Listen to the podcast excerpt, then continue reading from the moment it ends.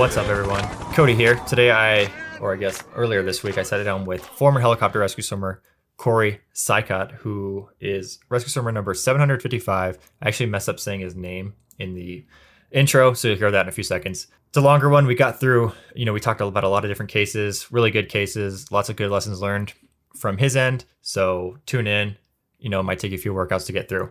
As always, if you enjoy the podcast, go leave a rating and review on the Apple Podcast page. If you're interested in some of our workout programs, go to rescueswimmermindset.com. You can Google it. It's on the IG main, you know, like the main link there. It's on TikTok. There's a link for it. It's on all of our platforms. It'll also be in the show notes. So go check them out. We have Win the Day program is about like an all inclusive program with weight training, pool training, calisthenics. We have a video course that Vince put on on how to hold your breath like a helicopter swimmer. That's all about improving your breath holding abilities. So go check it out, and we'll get into this episode right now.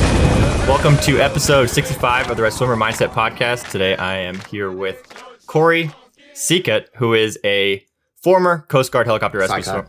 Wait, I said it wrong. Cory Ciekot, or Chico. Chico, yeah, whatever. Been called worse. Where are you living right now? Uh, so right now, um, I'm living in Delaware. I grew up here, Bethany Beach. Surprisingly, there's a lot of uh, per capita. Man, there's a lot of swimmers that come out of this area.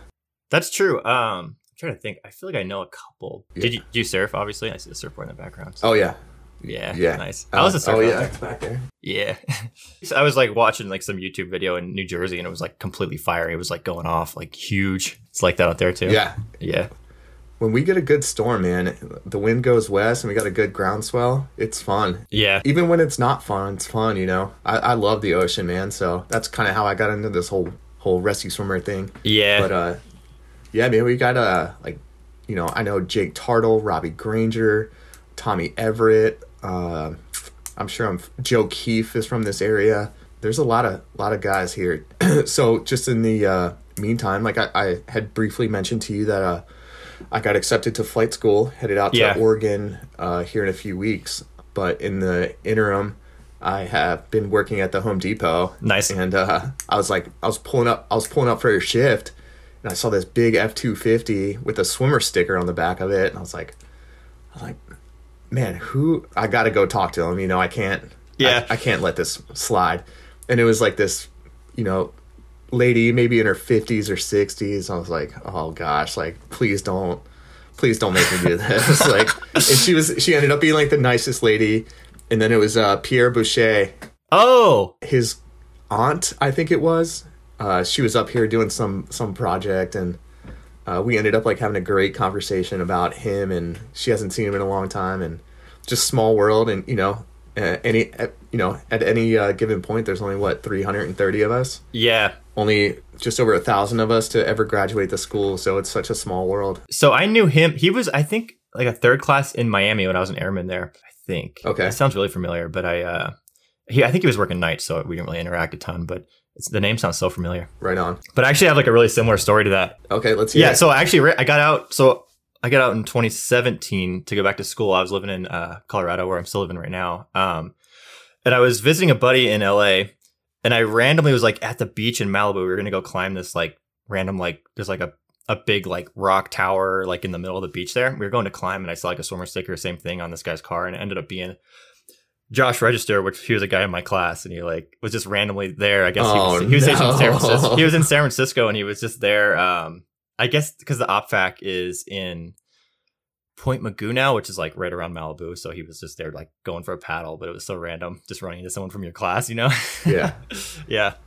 uh no uh josh and i were stationed in atlantic city together And, Oh, okay. uh, yeah him and i had a great surfing great surfer uh phenomenal guy but uh yeah we've got some stories together Yeah, he's a goofball. yeah absolutely if i'm sure you uh i don't know if you did uh check out my instagram or not but there's a uh way down below back when i was stationed in uh, maybe 2015 or so uh there's a photo he had a volvo that he wanted Yeah. to take out on the beach and the the rules and regulations were that you can't have a car out on the beach unless it said 4x4 on it so he went to the uh, hardware store and got you know like mailbox letter or mailbox numbers and just did the 4x4 and stuck it on his car and uh, they were like okay it's good like, good enough. to go. I was They're like, like- we don't care. I was like, what in the world? But Hey. yeah, Josh is a good dude, man. Yeah. He's he's a character. Yeah, last I haven't talked to him in a minute. I knew. He, I guess he's probably maybe he's still in San Francisco. I guess he had like got a house in Santa Cruz. It sounded like he was living the dream out there. Yeah, yeah. I mean, he uh, ended up marrying the the girl he was dating out in Atlantic City, and they just had a beautiful baby. And yeah, we all have to grow up sometime, I guess. I guess that's true. yeah. Also, this is my first time recording, so if there's anything, I'm sure Vince will have, obviously cut this out, but uh, if there's anything like, should I not drop names or Oh, I'm, I'm a big name guy. Or You can drop names no? as long as you think they'd be cool with it. It's not like we're saying there's no Oh, like yeah. secret info. Yeah. So like stuff like this is fine. We probably won't even cut this out because no one really cares. It'll be like whatever. very cool. Yeah. So I thought we should just get into some of your cases, but before I just for the sake, like our our Yeah. audience is all you know. Um, a lot of people are trained to like be rescue swimmers, so they're kind of just like rescue swimmer wannabes at this point. Um, so I like find it helpful to like talk about your background, athletic background, like kind of growing up. So like, did you when you were growing up, did you? I'm guessing you were a surfer. You're from you know like the Delaware, Bethany Beach area. So did you just surf or did you play sports or anything? Like, what's your what's your deal? Yeah, man. So it's actually kind of funny. Uh, I tell this this story, and people kind of can't believe it. Uh, I've been kicked off of every team that I've ever been on. nice. But I, I mean, I did grow up. I, with, with the exception of Little League baseball, I, I loved little uh, Little League baseball, and uh, I was actually a junior lifeguard here in at Middlesex Beach, uh, over in Delaware, where they just kind of, kind of like maybe like a, a junior airman program, just teaching people how to do semaphore and uh, save lives and run around. Basically, it was a uh, free babysitter for my parents, I think. Yeah, like a but summer I, camp. I absolutely, yeah like I, I think it was from uh, you know 10:30 to 11:30 but uh, my parents would drop me off at 10 and not pick me up until the lifeguard signed off at 5 and I would just run around surf and you know just hang out uh, with the uh, the beautiful lifeguard girls that were Slightly older. yeah, a little Yeah. bit older, but uh, you know, um, but yeah, I, I just grew up surfing and, and doing that, and swimming kind of just came naturally to me. Um, I was I did a swim league for or a swim team for a year, but uh, other than that, I just played lacrosse, soccer, like I said, baseball. Um, I love ultimate frisbee, volleyball, that sort of stuff right on. but yeah, uh, I got kicked off my lacrosse team, my soccer team, uh, and it all ended up. Um, people people think that it's kind of crazy, but it ended up because I wanted to go back to the beach and go back into the water. So if you're gonna tell me to go run sprints and the waves are firing, then man, no.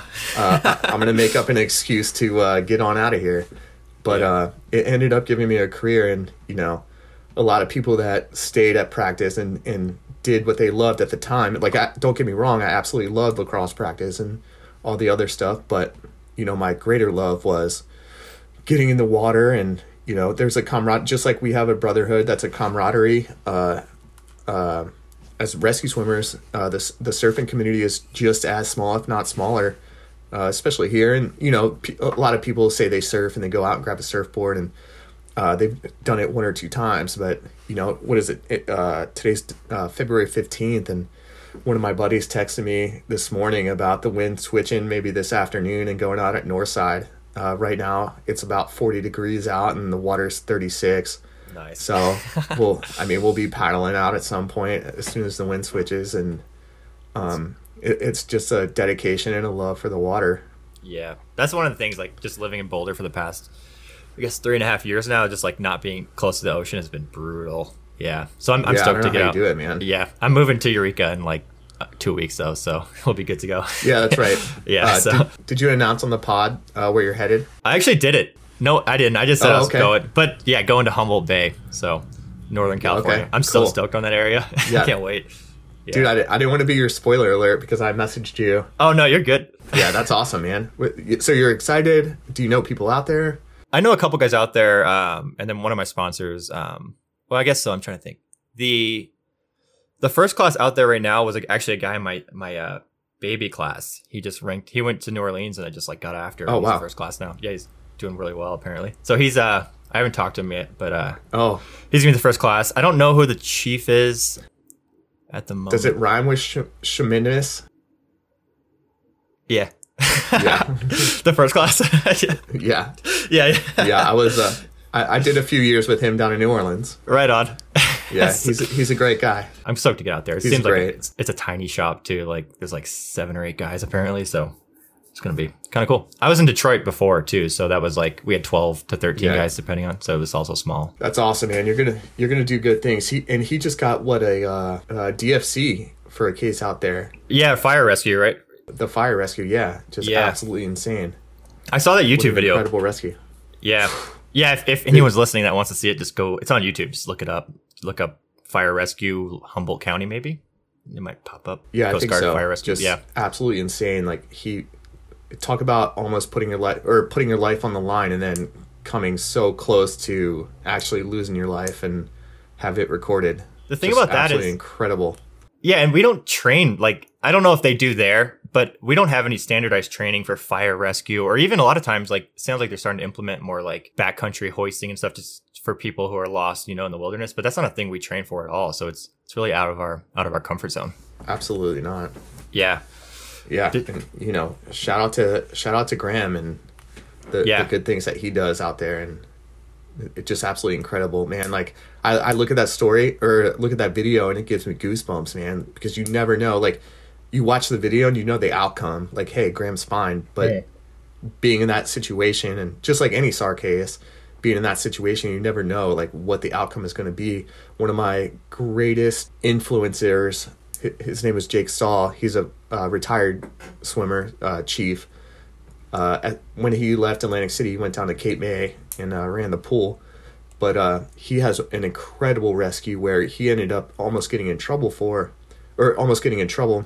And I, I don't I, don't- I don't want to make up details, but I know he ended up uh, going underneath of a boat, which is a complete Yeah. no uh, capsized boat, which is a complete no no when it comes to what we have in our manuals. And it was all to you know just save the lives of people, and he almost got himself into a an extremely situa- or extremely bad situation, and you know he ended up saving a couple people, and they're here to live about it and tell about it, and who knows it you know the the manual says one thing, and then your heart says another. What do you do? Yeah. And that's a that's something that you know every rescue swimmer kind of has to live with and deal with, and kind of you have one second to figure it out. You know what path you're going to go down, left or right, and do you watch people die or hear people die when they're beating on the the bottom of the hull or not?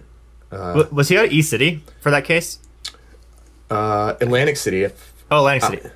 I'm I a, don't- I'm ninety percent sure it was in Atlantic City. because I think he's the only one who's done in it. I don't know actually. I, I don't want to like I guess say it. I just I heard a I was listening to a podcast by a couple uh, BMs. They had to go out podcast and they had an admiral Okay. and talking about that case. The admiral was actually like I think he was the commander of like maybe the either the sector at the time or just like the area commander for the district or something and he was like getting updates in the case and he was saying how like the manual says like you can't go under you know you can't go sum- submerge under the water to go look for people and stuff like that. But he was like it says that but if you're in that situation you know sometimes you gotta bend the rules a little bit. And that that's unreal. Like i can't imagine it's a badass case. Right. It's absolutely like you, yeah a hundred percent. And you know like i was saying that the manual is black and white. Here is what you do and what you don't do.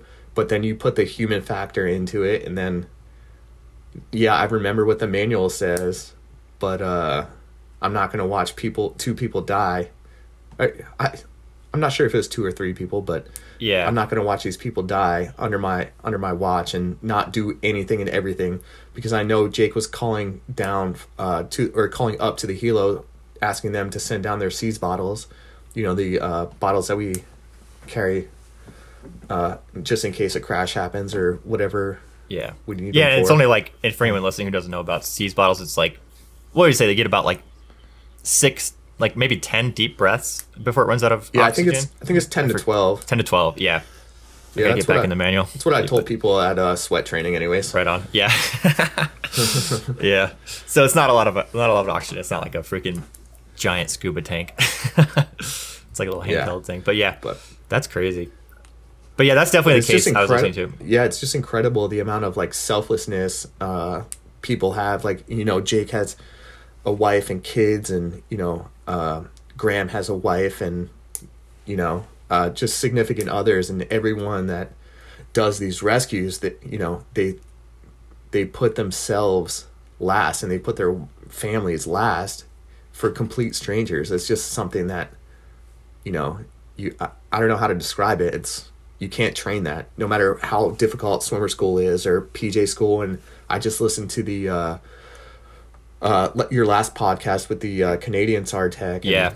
You know, he, he's the same way, man. Like all those guys, or everyone that decides to jump out of a helicopter for a living is just incredible. Like, Yeah. there, there's something wrong wired in our brains.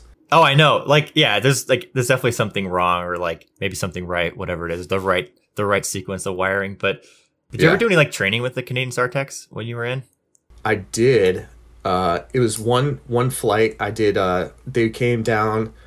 Similar story. Uh, he he said he had gone down to Miami, but Okay. uh, this crew had come down to Savannah, Right. and I did one free fall out of the out of their helicopter and called cool. it a day. But uh, yeah, nothing significant. Uh, super nice guys. They always fly down with a case of uh, some sort of delicious Canadian beer Nice.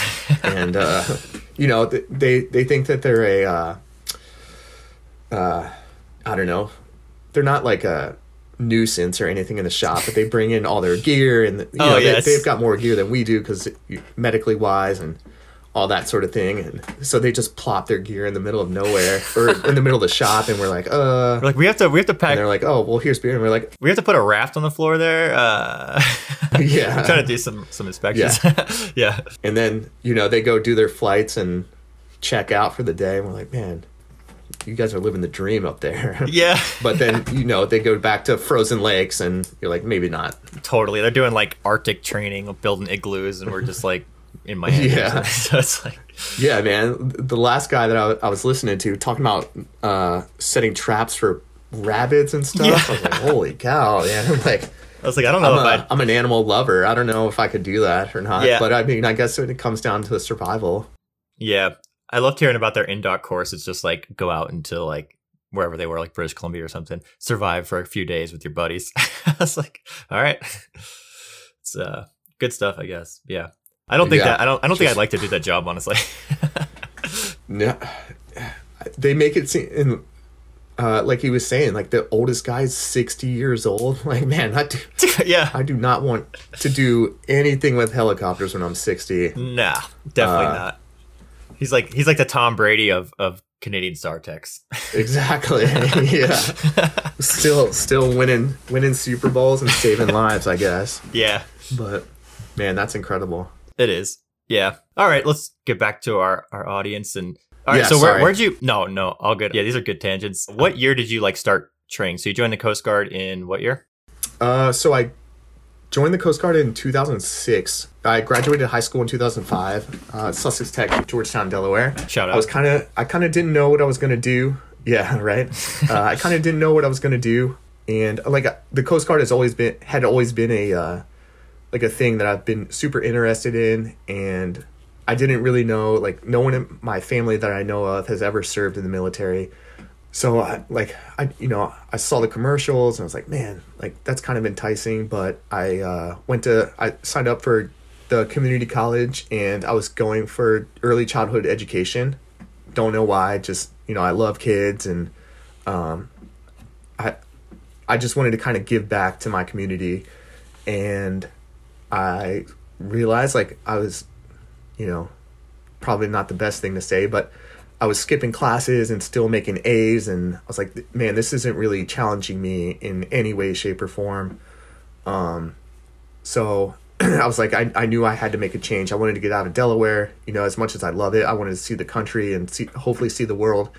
And, um, you know, so I started working for my dad, uh, who does, you know, a small business and repair uh, company here here for the beach houses. You know, uh, just repairing little little stuff and you know I, I love doing that stuff as well but I, I wanted to spread my wings if you will and uh, I saw a commercial and my mom was kind of like well what do you want to do like you know you you're 18 years old kind of shit or get off the pot right now and Sure. uh, excuse my language but uh, I was like at that time the commercial came on I was like I'll give that a shot and uh, she was kind of like, "What?" I was like, yeah, the the guy that just jumped out of the helicopter, like I'll I'll try that. Wait, I'm gonna I'm gonna pause you real quick. What commercial did you see? Because I'm like super curious. Because I remember there was a few. Do you remember? It was literally just a, a swimmer jumping out of the helicopter, like out of a 65. Right on. Carry on. Carry Keep on. going. Yeah. Yeah, so I uh, saw the guy jumping out of the helicopter, and I was like, I'll give that a shot. And uh, we went down to the recruiter two or three weeks later, and uh, it was a AET chief, and I was like, hey. As soon as I got to the recruiting office, he was like, "Well, what do you want to do?" I was like, "Well, I saw a guy jump out of a helicopter. I, I'd like to try that." And he was like, he just went on a uh, not a rampage, but a tangent about how the attrition rate is eighty percent, and you'll you know you're never going to make it. And I just felt like he was a salty guy, and that just kind of motivated me. Like, don't I'm the guy that you know. You tell me though. First, let's say uh, I walk into a, a room and there's a wet paint sign on the wall.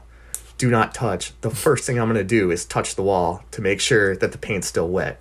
Yeah. yeah. So don't tell me I'm not gonna I'm not gonna do something, especially if it's you know something as cool as jumping out of helicopters and saving lives. So uh, yeah, from there I went to boot camp, uh, where AMT Chief uh, he retired, but Chief Shafino was my uh, lead boot camp guy, boot camp uh, company commander. Yeah. I guess yeah, and uh, that'll come full circle here in the, at the end of my story. But uh, yeah, so I went through boot camp and I actually got uh, most physically fit in my boot camp company. I think it was at, like out of 80 people. And, you know, I was kind of the underdog because I'm at that point, I was like 180 pounds. And, you know, my expertise were running, swimming, push ups, pull ups, and, you know, just all body weight. And there were guys in there, maybe not twice the size of me, but they definitely lifted and, uh, yeah, they they made me look like a punk until it came time to perform, and um, yeah, so they were like, oh, I was super stoked because they were like, oh, you know, you, you get this award if you get most physically fit in your boot camp company, and it ended up being a at graduation I met the uh, captain of the uh, Cape May base, and it ended up being a watch with Mickey Mouse on it. nice. like man what this is absolutely ridiculous this is what i competed for yeah. but uh, my mom still has it i get i uh, gifted it to her and uh, yeah but uh, i was like what? Where did you guys get did you guys go to like the thrift store? And you're like oh man this ought to be good for for cory. But uh yeah it was it was a great time. And then uh yeah so from there i got stationed on coast guard cutter bear uh, 270 out of portsmouth virginia where I ended up being a seaman and I was there for 14 months.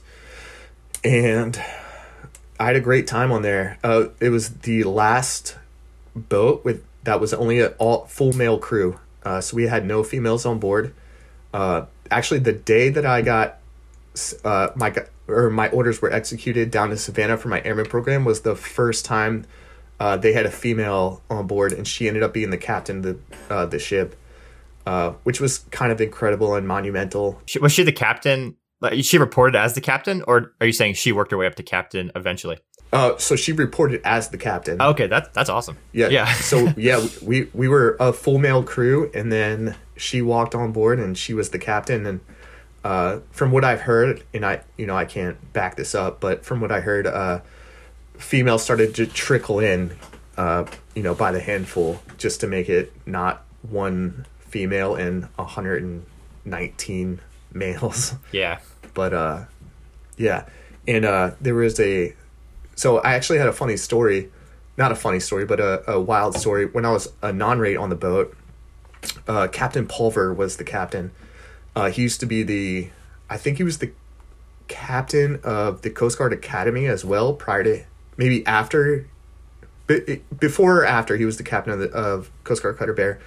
But uh so there was four or five guys, uh, seamen and firemen that wanted to go rescue swimmer, and I saw these guys get orders, and I was like, oh my gosh, like these guys are in such great shape, and you know, one thing after another, or one guy after another, uh, they went out to their airman program. One guy got kicked back. second guy got kicked back, third guy got kicked back. And I look at these guys, I'm like, well, this guy can run faster than me. This guy can swim faster than me. This guy can lift heavier weights than I can. And I was like, man, if if these guys can't do it, what am I doing? You know? And uh so I put in a chit. This is after I had already requested to put my name on the ASTA school list. And I was like, man, I can't be a non rate for another year and a half. Like watching these guys, watching these guys get kicked back and uh, doing their thing. I'm like, man, I can't, I can't paint more bits and do more lines and clean more toilets. Like that's not what I joined the Coast Guard for. So I switched my name to the BMA school list. I put in a chit and we were underway at the time. And this is maybe about a week or two after I submitted the chit. And we were doing something underway. Like I was painting or cleaning or something. I forget what I was doing. But uh, I get piped up the CO's office. It's like Seaman Ciekot uh, lay to the CO's captain's bridge or whatever whatever it was. And I was like, oh God, like what did I do, man? like Yeah. I'm just like painting or cleaning, whatever it was. This was back when we had to tuck in our shirts and all that sort of stuff, or blouses. So like I go and put my blouse on and I go out to the captain's lounge and and uh or captain's quarters and I'm talking to the captain and he's like, "Look, man, like why?" I'm, I'm being very nonchalant about it. He didn't say, "Look, man," but Yeah. he was like, you know, uh, Seaman Seaman Ciekot, why do I have chit requesting for you to go to BMA school after I just signed your chit to go to a for you to put your name on the ASTA school list maybe two a couple months ago. And I was like, well, and I explained the same thing, like, Captain, like I, you know, I don't want to do this anymore. Uh, I would love to go rated and then maybe try my chances at switching over. And he was like, absolutely not. And I was like, uh, Captain, like, like I'm, I'm begging you, like I, I don't want to do this anymore.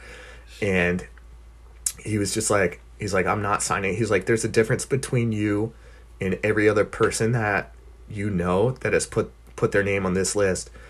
And I was like, Captain, like I'm flattered, but like for the third time, I'm I'm asking you to sign off on this. And he's like, Cory, do you know why?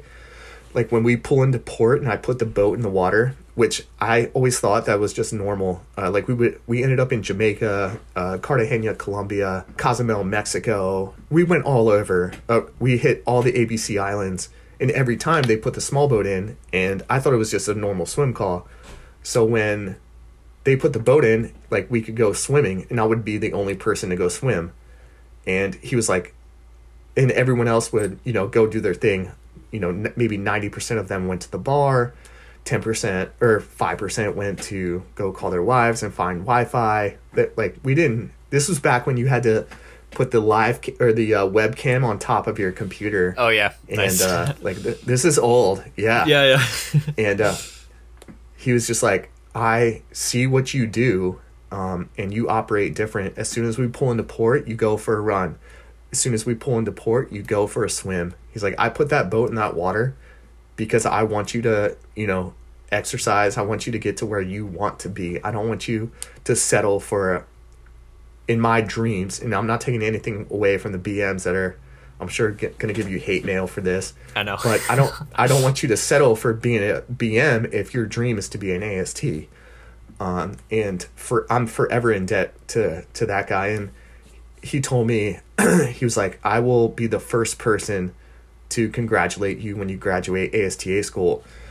And I'm not joking. Maybe within a week, he wasn't the first person, but he was the first person to shoot me an email. As soon as I and I have no idea how he figured it out or how he got noticed or notified but he's he uh, shot me an email saying, "Hey, I told you so. Congratulations." And that was I think he was one star back when he uh, shot me that email. And I was like, "Oh, Damn. holy cow, man!"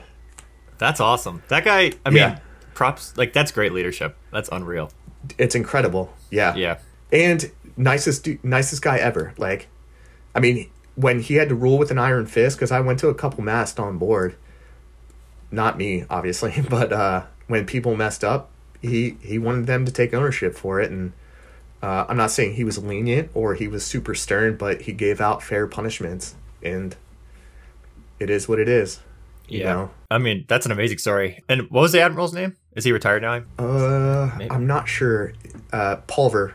Okay. So he signed off. So he so basically you wanted to become BM and he was like, no. So what happened after that? You just like waited out like another like six months before you went to Savannah? Or Yeah. So after that, the boat found out, uh, like the crew found out what I was gonna do, and the uh, the movie Guardian had been released. So Oh, I was called Goldfish for for the rest of my time, and there were a few people that were pretty cynical towards me. Like their attitudes completely changed. Um, there there was some messed up stuff. Like there were there was definitely a little bit of hazing. that's Yeah, just not not a fair shake. I hope that doesn't happen anymore, you know. Yeah, I, I hope so as well. My experience when I was going through was like my guys all the freaking BMs and MKs. I was at a small boat station in, in the Florida Keys. They're like, you're probably not going to make it, but they gave me as much opportunity as as they could. They like they let me work out on pace and all this and swim Yeah. when I could. So hopefully it's not like that anymore. But you never know. Yeah, I mean, dude, to to take away from someone's dream because you're cynical or jealous or you know whatever it is, man, that's a that's a low point in a human.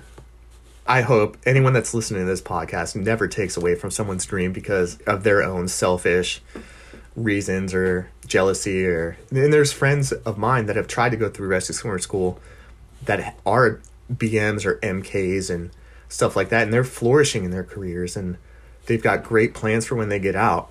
Um and like I have they hold no jealousy towards me and I hold no jealousy towards them with the exception of man I would love to know how to work on small boat engines right Yes. now because that is such a great great uh, career path and pays very very well Yeah. um, everyone's like, everyone sees that commercial of Coast Guard rescue swimmer jumping out of a helicopter, and, and you know it. But we don't have that commercial unless we have PAs. We don't have the MKs. We don't have the ground support. Like, none of this happen, or none of that photo or video happens without the guys supporting us, and it's a team effort. you even need like a small boat to freaking give you some cover when you're doing helo op. So like everything requires. Yeah, There's so much that goes into just just jumping out of a helicopter one time. It's unreal. Yeah. Yeah, and going back to you just said the small boat, and that'll lead me up into that uh, oil rig crash story. Like I couldn't have done it without Station Venice. But I did want to give a shout out to Ashley Leppert.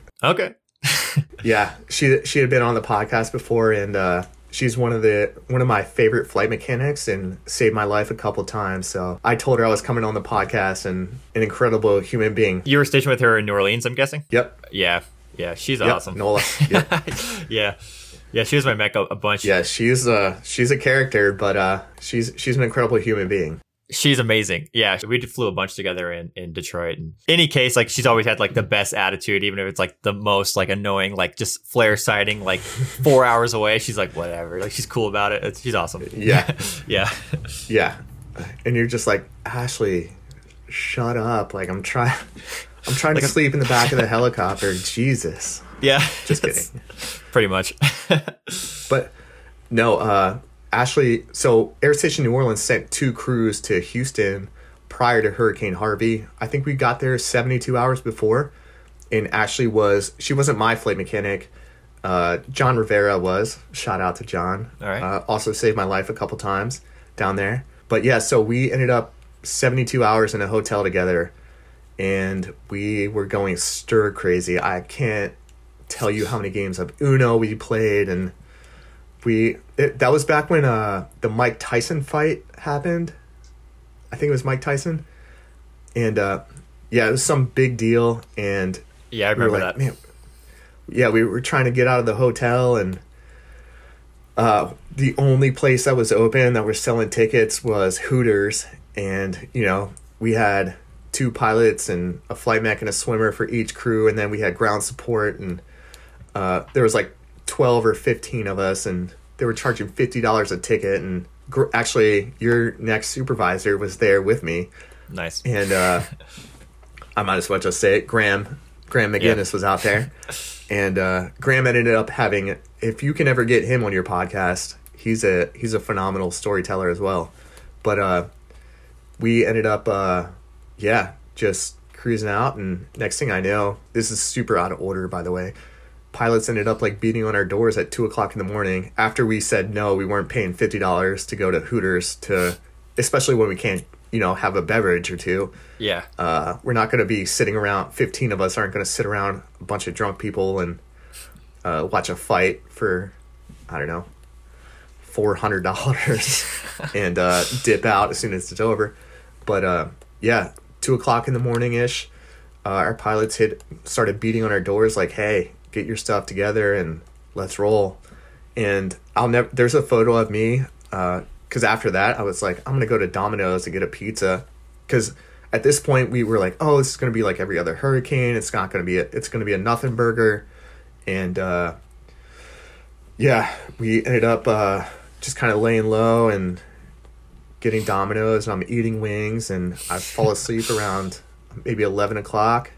Pilots beat on the door, and they're like, "Hey, let's rock and roll."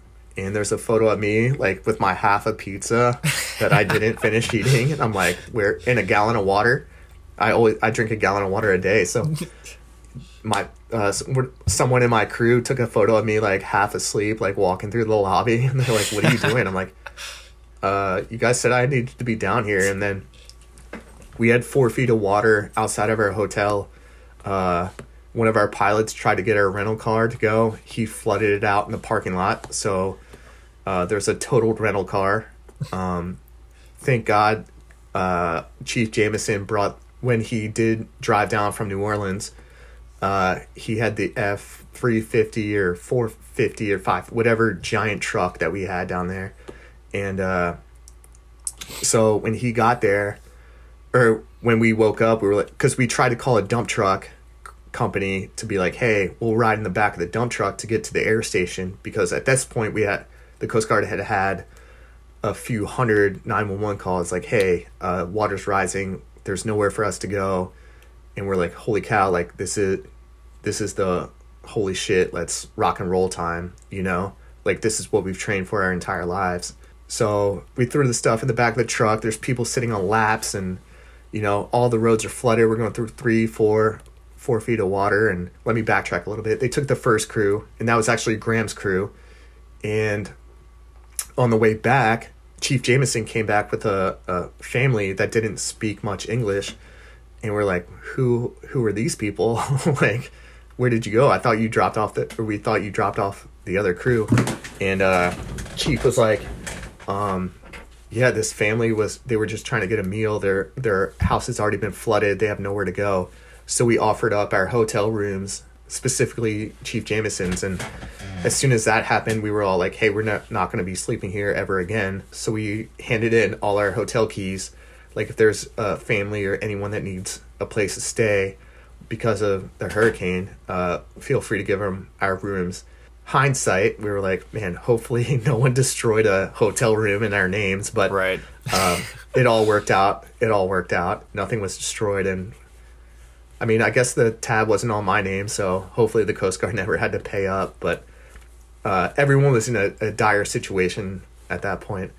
But uh, yeah, my crew hopped in the truck and next thing I know we're so one of the Houston crews had flown over and I have no idea what they were doing. I don't even, to this day I don't even know who the swimmer was on that plane. And then we got there, uh, we started my crew and I made the decision we're like you know everything is uh, weight wide or weight dependent how much can we put in and take out so my crew and I made the decision. We're like, hey, you know the the raft, the LRU twenty five at that point, I think it was sixty five ish pounds, and we're like, do we get rid of this thing? And then we started talking about the swimmer raft. That, that what is that nine point six pounds? You better get ready for the service yeah. wide. By the way, I know. I'm like, I gotta get back uh, in the books. That is. Yeah. um.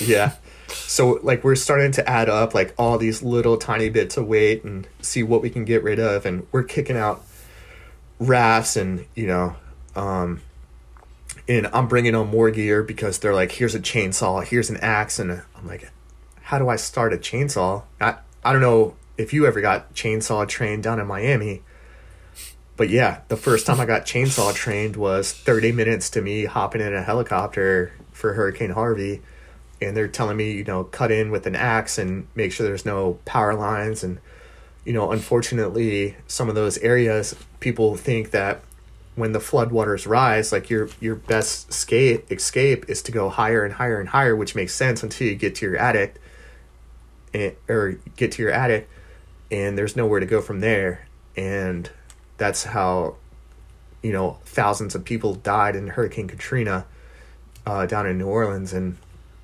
there was a few pe- few families just in my my sense of rescues and my crew uh, where I was pulling people out from. You know, I one family I pulled out twelve people. There was a, like a little vent on the side of the A frame of the house, so I pulled out twelve people, put them on the roof, and uh, we ended up.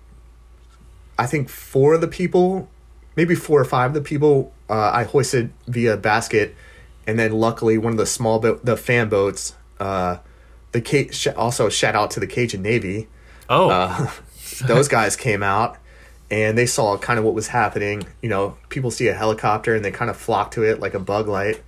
And uh, like I was able to like lower some of the uh, younger kids down to the to the fan boat, and those guys took them away. I'm sure. You know, I made sure that uh, everyone had an adult. That way, there was some sort of, you know, it would have been super easy for me to put you know, eight kids in a helicopter and three adults in the fan boat, but I didn't want to separate women and children and husbands and wives and that sort of thing. But uh yeah, just incredible. And then uh yeah, and uh just ridiculous rescues from there on out. I unfortunately uh had to pronounce someone dead, which is not even in our toolbox. Hemisphere yeah. unfortunately this family so i ended up going on one of the rescue swimmers from new orleans so they flew in the day of they were like holy cow once we figured out the devastation that was happening in houston air station new orleans sent a third crew out there and keep in mind new orleans has a b0 and a b1 at all times so you got your backup crew and then the b1 or i'm sorry you got your zero crew which is stays at work all the time and then you've got your B1 that hey, if you if your phone rings, you need to be ready to rock and roll in 1 hour. So they sent in the third crew and I think it was the B1 crew that ended up having and, and another crew had to end up uh, filling in. So all our planes if I'm not mistaken were up. If not, it was 4 4 out of 5. Bob's crew came in and dang, I forget where I was going with the story. So we got got to the airport, learned how to use the chainsaw, uh, lesson on how to use the axe and the chainsaw and get into the roofs and pulling people out of the attic and stuff like that. And then, uh, yeah, we ended up doing rescues. I'll never forget this one lady. We we ended up we probably hoisted. I went to this one community and this is actually kind of a funny story now, you know, hindsight 2020, but I went to this community. Our initial call was a guy had broken his ankle and he was stuck up in his attic. This is the first call, so we had just broken daylight and I'm like, I'm ready to rock and roll, you know. I'm like, holy cow, this is it. You know, we're about to do the king's business. And the report was uh, you know, whatever road it was. And we're like, obviously our helicopters don't have street names. So the description was they gave us a general GPS spot and they were like, okay, there's a white PT Cruiser in the driveway. And Cody, I'm not joking you. This might be the only street in America with three white PT Cruisers within a quarter mile of each other in the driveway. So I'm like, what in the world? So my pilots are like, uh, you know, uh, Lieutenant Commander Ward at the time, and then uh, Lieutenant Bogdan, Emily Bogdan. We're like, okay, let's put me down, and we're I'm like, man, what am I gonna do about power lines? Uh, you can see oil out of cars. You know, the entire top part of the water is just an oil sheen. Um, you think just random debris is floating by. So I'm like, holy cow! So I take my axe down with me, and I don't know anything about power lines. I'm like pushing it in front of me, like you know, like a blind man's stick. Uh, I'm like, I have no idea if this will help me or not. But uh, So I go to the first place. I'm like knocking on the door, like you know, U.S. Coast Guard rescue swimmer. Uh, is anyone in here? Nothing. So I call up to my pilots. I'm like, hey, are we sure this is the house? And they're like, no. Like, kind of make a judgment call. So I'm like, you know, what do I do? And then, like I talked about earlier, you got that one second to make a decision. Helicopter flying and uh, helicopter hovering. My crew's still talking to me, and then you've got like at this point the cavalry is starting to fly in. And this is the morning of, so like there's helicopter flying, helicopter flying, helicopter flying. There's tons of chatter over the radio, so we're trying to figure out what radio channel to switch to because my crew is trying to talk to me. Um, and they're telling me they're low on gas. So I'm like, I, t- I you know, make that split second, second, split second decision, uh, and I bash in the door, and I'm like, this is the back door. After I tried all the doors and windows, because I'm like, man, I don't want to ruin this guy's house. Like, even though there's already four feet of water in it, and sure enough, like I go through this house and there's no one there. So I oh. close the door. I'm like, oh my gosh, like I feel like a terrible human being. So I go out to the front and they're like, "Oh yeah, that guy just left like 20 minutes ago." It's like, "Oh, wish you guys would have told me that about 25 minutes ago yeah. or 15 minutes ago." And uh, so I go to the next house and start beating in the door. Same thing. The neighbors come out and they're like, "Yeah, like that guy left." And I'm like, "What in the world? Like, how are there so many? Not just PT Cruisers in this neighborhood, but why are they all white?" So I finally go to the third house, and uh, the guy ended up. He was in a wheelchair, and some like one of their neighbors had brought a wheelchair over, and we're getting uh, him to one of the Cajun Navy flatboats. Yeah, it, it was incredible. And then, uh, yeah, from there we just started like like I said, doing the King's business, and I started going around the community. So my helicopter, they hit bingo, and I'm sure uh, the listeners know what bingo is. Yeah, basically like the point where you gotta turn around. Either like you got to go get fuel, you know, or I mean, it's just a fuel point, so you got to turn around and go get fuel. So yeah, yeah. So we had hit bingo, and my pilot told or called me over the radio after we uh, switched frequencies or whatever or channels, and uh, so I'm I'm down on scene by myself. So I'm like, man, I I got to figure out, you know. Like I'm in this community by myself. I hear helicopters. I see helicopters. I see swimmers getting lower down. Yeah. You know, uh, maybe five or six blocks to my right, five or six blocks to my left and like we're a force at this point. And uh, so I start going through the community. I'm like, you know, I'm yelling U.S. Coast Guard rescue swimmer. Like, is there anyone that needs uh, medical attention? Like, let me get you out of here. So people start coming out of their doors, and I'm scream like I'm yelling as loud as I can. I put my strobe light on top of my helmet, just kind of, hey, let like if you need help, let me get you out of here. So there are a few families that are deathly afraid of water so I kind of got them, and there was a few families which I couldn't have done it without. There were a few people that were athletic in good shape, and I was like, hey, I kind of staged them throughout the community. We I, I picked a house that was kind of like in the middle, like it wasn't in the most shallow part, but it wasn't in the deepest part. So I got people uh, from the deepest part, and then I kind of worked my way out, and I started funneling people towards them. So about every I don't know, 50 yards, I had somebody like I would walk them 25 yards and they would meet me and then they would escort them to the next person, the next person, the next person, the next person. Um, which is kind of like one of the coolest things about the entire rescue process that I had in Houston. Like just community members, like they may or may not have ever even communicated a day in their lives, but here they are saving their own uh, and just rescuing them.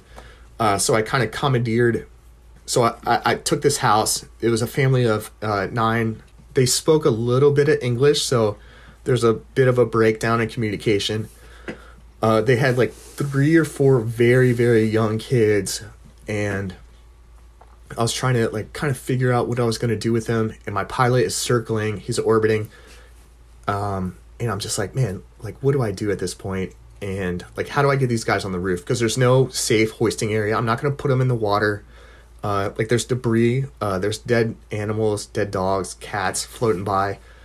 It, like I said, oil sheens are uh, all over the place, and so I commandeered the house, the roof of the house, if you will, and I was like, how do I get these guys up there?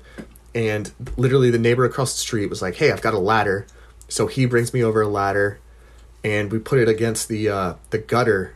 And I took, I was like, this is this is awkward. This isn't going to uh, bode very well for you know a a long term thing. So I took the axe and I cut down this this guy's rain gutter. You know, hopefully insurance covered it uh, for Yeah. that guy. but uh, yeah, so I ended up getting like 20 or 30 people. There's a YouTube video out there of someone that recorded the entire rescue.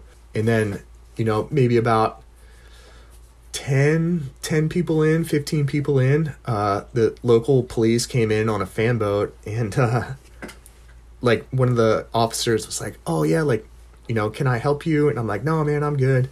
So I kind of, t- oh, and then I kind of like hinds or uh, kind of retrospected.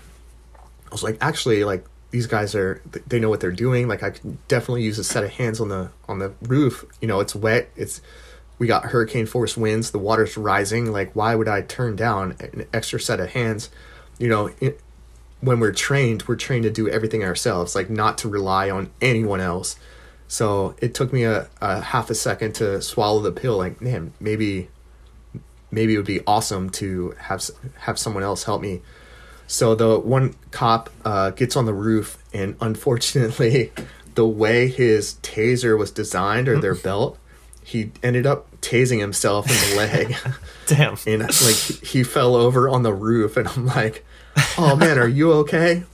And like, like I said, the boat was still there. So then another officer comes up, and she does the exact same thing, tases herself.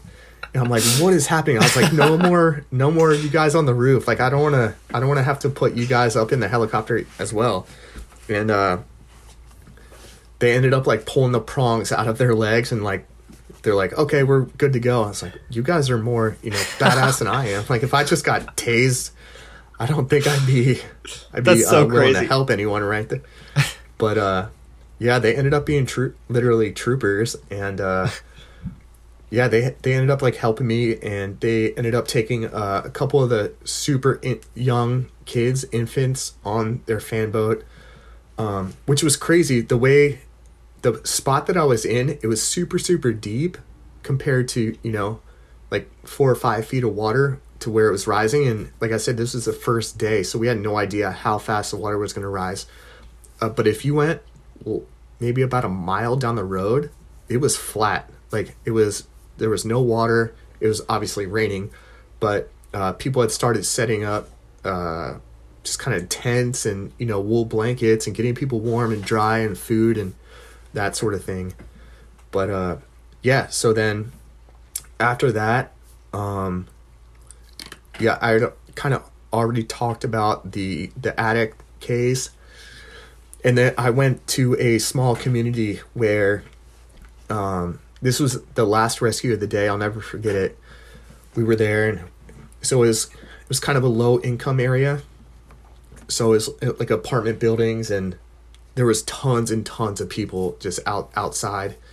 And I was like, "Holy cow!" Because we got a nine one one call for a lady that was having some sort of medical issue. We we didn't know if it was a stroke or a heart attack, but the the port that the report that we had gotten was like this lady needed to go to a hospital.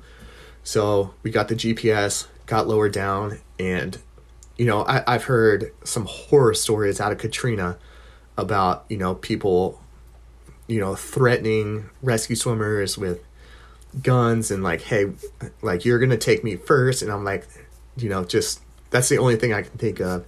And i'm like you know what? I'm here to do a job. Uh, this is what i signed up for. So whatever whatever i can do i'm gonna do. Uh, so i go down there and this lady sure enough uh, i gave her the cincinnati stroke test and she had failed every or i guess if you she passed every every part of the cincinnati stroke test Yeah. in the sense of she failed it.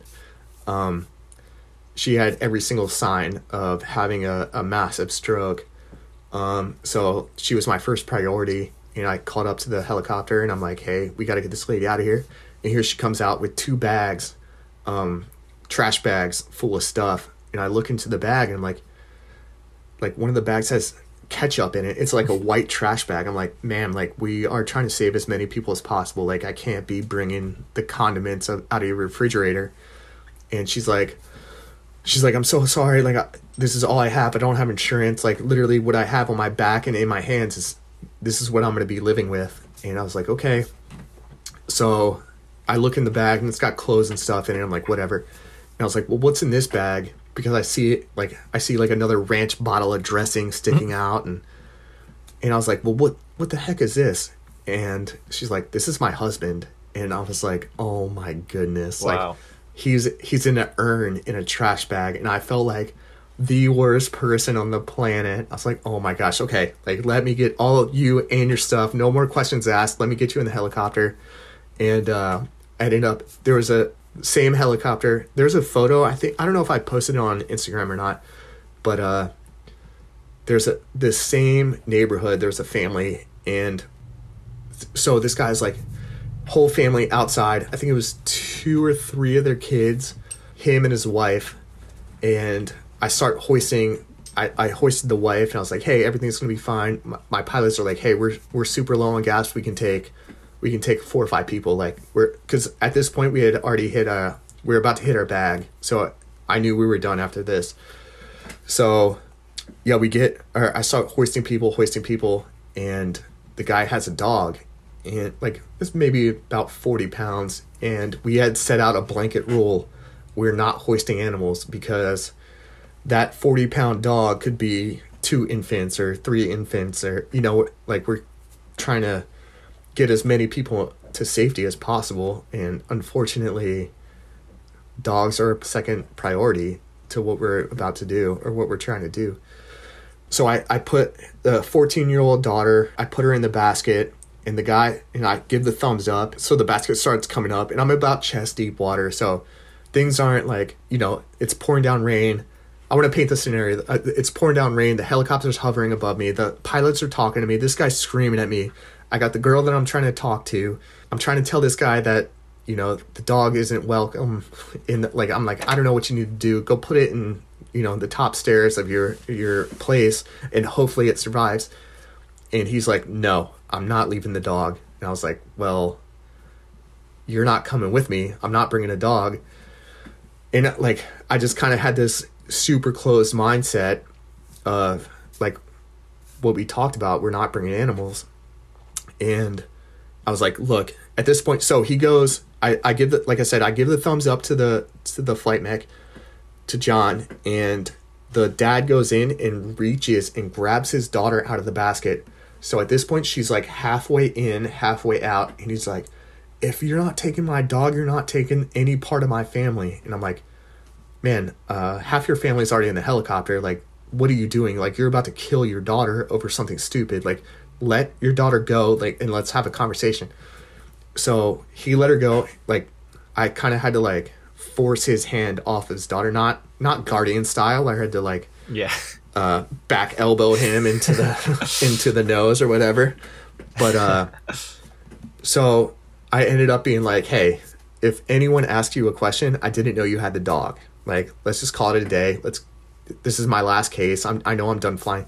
So we land at the airport, turn the plane around. Another crew gets in. Uh, they did the quick pre-flight or whatever they had to do. It, it had like a couple hours of maintenance to do, or a, a quick like maintenance inspection and I, I talked to him. I was, or I, I found him afterwards, and we were covering everyone in wool blankets, and people are hypothermic, and I was like, man, what is the deal with this dog? Like, because it it was a puppy, like super, you know, like it was a puppy, but it was a big puppy, and uh, he was like, look, I lost everything in Hurricane Katrina.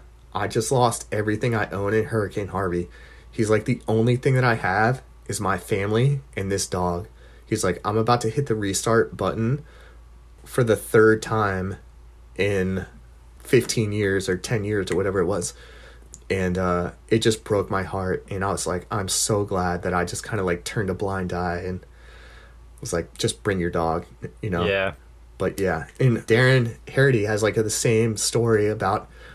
Uh, there was like a, a I don't know if it went viral or not, but there's a photo of him hoisting the wheelchair uh, in the 60.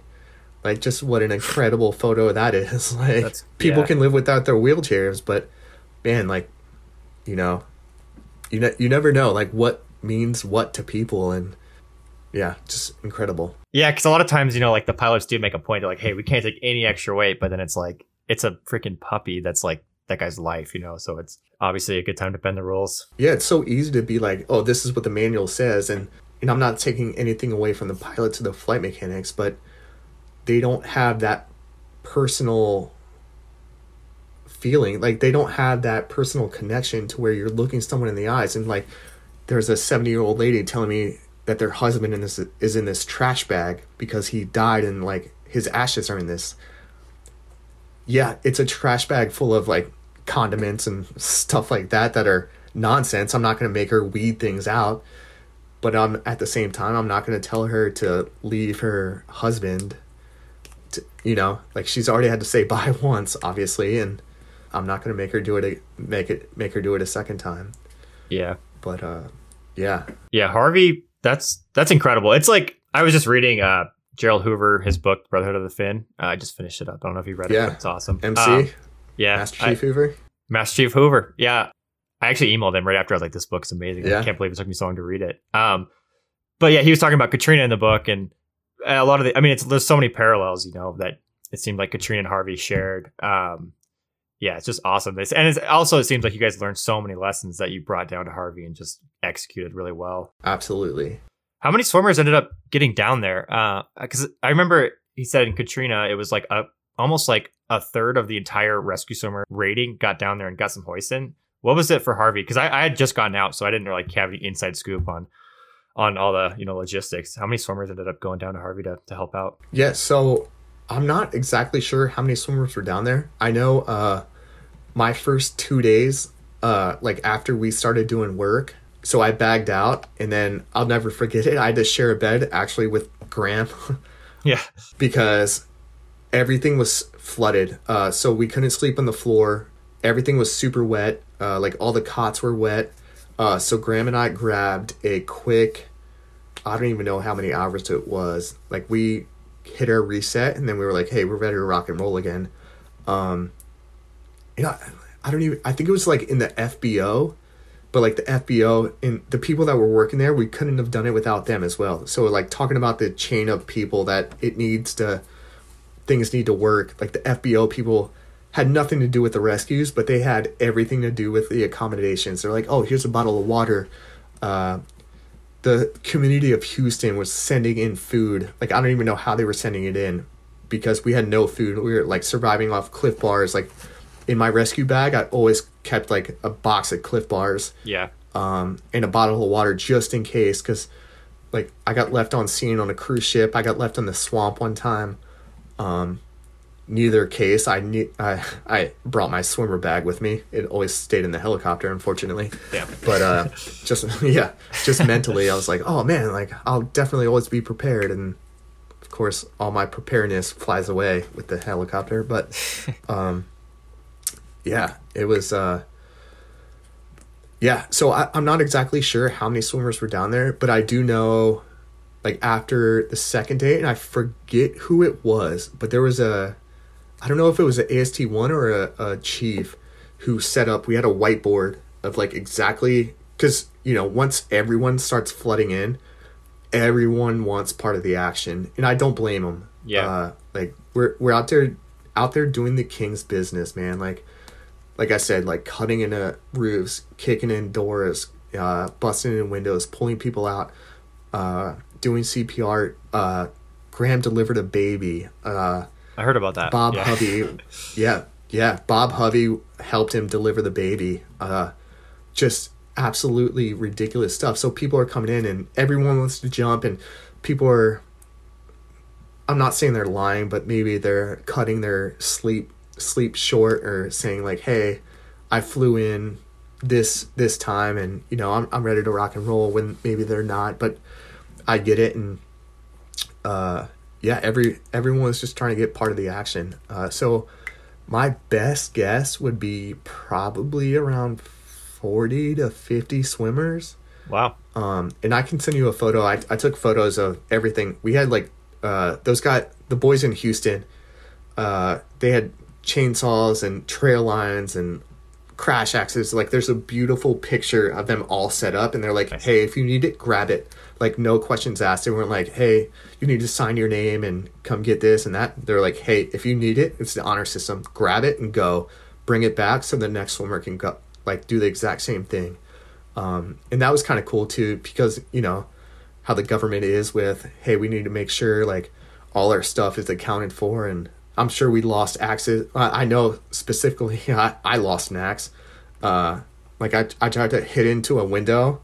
Yeah. it was like the axe handle was wet. So I hit into the window and I was like, uh, I guess we'll uh, count that, chalk that one as up as a loss, man. Yeah. Sorry. but uh, yeah. Yeah, awesome job. That's that's awesome. I mean, yeah, like I said, I just gotten out and I remember seeing all. I watched on the news and I ended up like talking. Like here, I was talking to a few guys who went down there and hearing about it was awesome. I mean, just crazy, crazy stuff. That's Yeah. what you sign up for. Yeah. So and then so I was flying the next day, and I, I previously previously mentioned Bob Hovey. Uh, so his plane mentioned or called out, and we're like, "Hey, we're having a, a people with I forget what the case was, some sort of medical emergency where they needed to be medevaced out of there, and his plane was out of gas. So Bob mentioned or called over, and our helicopter was like, "Hey, we're right here." And so we go over there, lower me down, and I get down there, and I'm like, "Oh, we're uh, some sort of diabetic or maybe dialysis. They, I think they were on dialysis or something. Okay. Kidney- So yeah, I get down there and I'm like, oh, what, you know, what's going on? Where like where are these people? And the neighbors again, they come out and they're like, oh, you know, they just left via flat bottom boat, fan boat. I was like, okay. So I call up to the, my pilots, and these pilots I had never met a day in my life. Like literally before we get in the helicopter, it's shaking hands. Hey, my name's Cory. You know, yada yada yada, all the way down. Pilot, co-pilot, flight mech. Get in the plane. Go. Let, hey, we all are trained the exact same way. Let's rock and roll. So, I'm, I call back up to them. I'm like, hey, these people are good to go. They've already been taken out of here, and so they send down the bear hook, and at I'm maybe the bear hook's maybe 10 or 15 feet away from me. I'm, I'm like to the point where I'm reaching up for it. And this little uh, African American girl comes up to me, maybe about 12, 14 years old. She's like, hey, and I was like, scares the crap out of me. Yeah. And I'm like, hey, like, what? And she's like, she's like, I think my brother's dead. And I was like, uh, what? And she's like, yeah, uh, I'm pretty sure my brother's dead. Like, can you come help us? And I was like, absolutely. So I call up to the helicopter and I'm like, hey, th- we're having a medical emergency down here. Uh, I'm going to go check it out. So this girl is driving a car and I'm like, what in the world? Like, there's no way you're 16, let alone like. So I'm like, where did you go? Like, how did you get this car? And she's like, just hop in. I'm like, eh, all right, All right. whatever. yes. like, I'm like, there's no rules at this point. Like, yeah. so I get in the back seat of this car and I go over and the helicopter is following me. I'm like, hey, I'm gonna I'm gonna get in this car with this girl, and we and it was maybe six or seven blocks away. Uh, the only reason they knew that I was there is because the helicopter and they saw me get lowered down to the to the road. And sure enough, unfortunately, her brother. So the family had evacuated for the hurricane. So they left, and he said that he was going to head over to a buddy's house. Unfortunately, he had a seizure, and as the floodwater rised, he had a, his seizure and fell over in his bed and drowned in about an inch and a half of water. Dang. Um, So yeah, but there was nothing I could do. Rigor mortis had already set in. It was probably one of the worst things that I've ever had to do because, uh, like I had mentioned, I didn't know the helicopter crew that I was with. So I went outside and I was, and you know, if we're not taking dogs, we're not taking deceased people as well. So I went out there and I was like, hey, I want no part of this deci- decision. Um, I want you guys to make it. I don't want you guys to question anything about this. I'm telling you, the guy's deceased. I've got in a, fa- a family of 20 to 30 people here. You guys make the decision. And they were like, uh, also, we had already hit bingo maybe a minute or two before this. So I know we're like, we're in crunch time. Yeah. So, sure enough, they came they came back and they're like, "We're not hoisting him." So I had to go back to the family, and I'm like, "Look, unfortunately, we you know we have 2,000 more 911 calls of people that are still alive. You know, there's nothing I can do right now to to save him. So I covered him in a sheet. I took actually I'm holding a sharpie just because I was taking notes earlier, but uh, I had a sharpie and I wrote time of death, um, all all my personal information, and uh, covered them in a sheet and closed the door. And uh, I'll never forget watching the people's faces, um, just closing the door and and leaving like. And then, like I can't to this day, I can't even imagine like their son is deceased in their bedroom in the bedroom he grew up in and now you know and then i'm walking out the door like i can't i can't wrap my brain around that. Um but yeah from there uh that was my first bag of gas. And then second bag of gas we went to we had been putting people at a some, one of the local schools. And so they weren't anticipating the water being uh, the water rising that high. So the water kept rising and rising and rising. And then holy cow it's at the school. And now the flo- uh, the school is flooded. And uh, so they're like holy crap. Uh, so my my helicopter's like hey or uh, sector whatever. I don't even know who was being dispatched at that point but uh, they had called and they were like hey you guys need to go and start uh, getting people out of the school. So I get down there and there's like there's a Navy helicopter, uh, and two Army National Guard helicopters and a Coast Guard 60. And I was hoping to link up with the Coast Guard other rescue swimmer. That way we could start like kind of prioritizing people. But they his uh, their swimmer was doing something else. Uh, I think on the highway or something. So I was down there by myself as a Coast Guard swimmer, and like one of one of the navy it was very very confusing because people are freaking out and like the navy guy is kind of super cool calm and collected which like brought a calmness to me but he's sitting on a on a stool and there's a line of like 500 people uh, waiting to get into a helicopter and i'm like hey did you guys prioritize all these people and he's like yeah man like every everyone's good and it, it was just a weird thing. I didn't get a good vibe from him. So I started going up and down the people. I was like, hey, is there anyone with medical conditions? And there's people in wheelchairs. And like, I, I was just like, something's off. And turns out the guy was Cajun Navy. He wasn't in the oh, Navy. Gotcha. Uh, I'm not taking anything away from the Cajun Navy. They they rescued tons and tons of people, but um, for him to like I'm sure he was just being told or doing what he was told to do. But uh one of the girls was six months pregnant and she was like having contractions and I was like, holy cow and she was like two hundred people into the line. I was like, what is going on? So I yeah. ended up spending about three hours uh and just rotating uh like the the Navy helicopter landed, the Army National Guard helicopter landed, the 65 landed, the 60 landed. So I was just like I, I got on the radio and we all got on the same frequency. And uh, I was like, hey, how many can you take? And they're like 10. They, they, they would lowball me. And like if it was, you know, everyone's based on a 200 pound rating. Yeah. Uh, so they would lowball me like, hey, we can take 10 200 pound people or whatever. And then they would be like, hey, we can take one or two more. And I'd be like, hey, I've got two or three kids. And like I did that for two or three hours. And uh, so my crew bagged out, and then another swimmer came and relieved me. But by the time that came, that guy or that crew came, there was maybe a hundred or two hundred people. But it got to the point where we were putting people in the back of dump trucks, uh, and just like dump trucks were getting them out of there and headed to safe dry ground.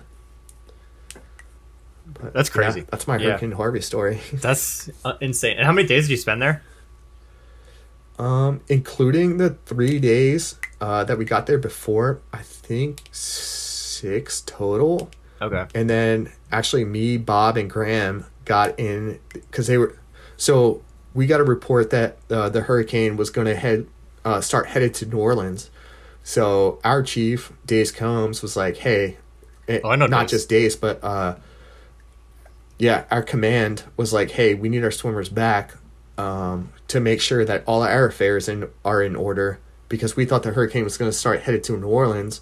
So me, Bob, and Graham hopped a Casa down to Mobile. We spent the night in Mobile, rented a car, and then the next day we uh, went back to New Orleans. And the command wanted a, a debriefing and gave them the debriefing. And fortunately, it uh, it never came to came to New Orleans. Yeah. But uh, yeah, we were kind of and thank God it didn't because uh, our boys and the you know the crews were ready for at least a quick break, having you know the two two crews always on duty. You know you're going through four swimmers a day, just B zero and B one, uh, and then oncoming, and then let alone having the three crews down in uh, Houston and you know we we have a shop at twelve.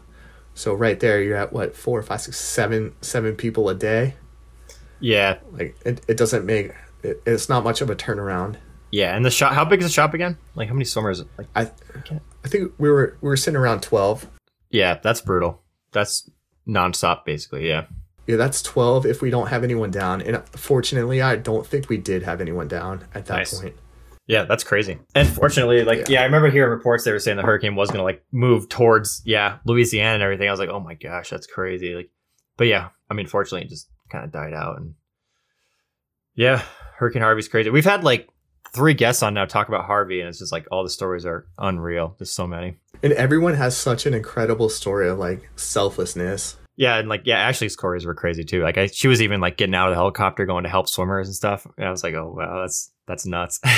yeah yeah she, her her story is crazy and uh yeah i i hate that i keep mentioning graham because uh he's a I stud. always like to give.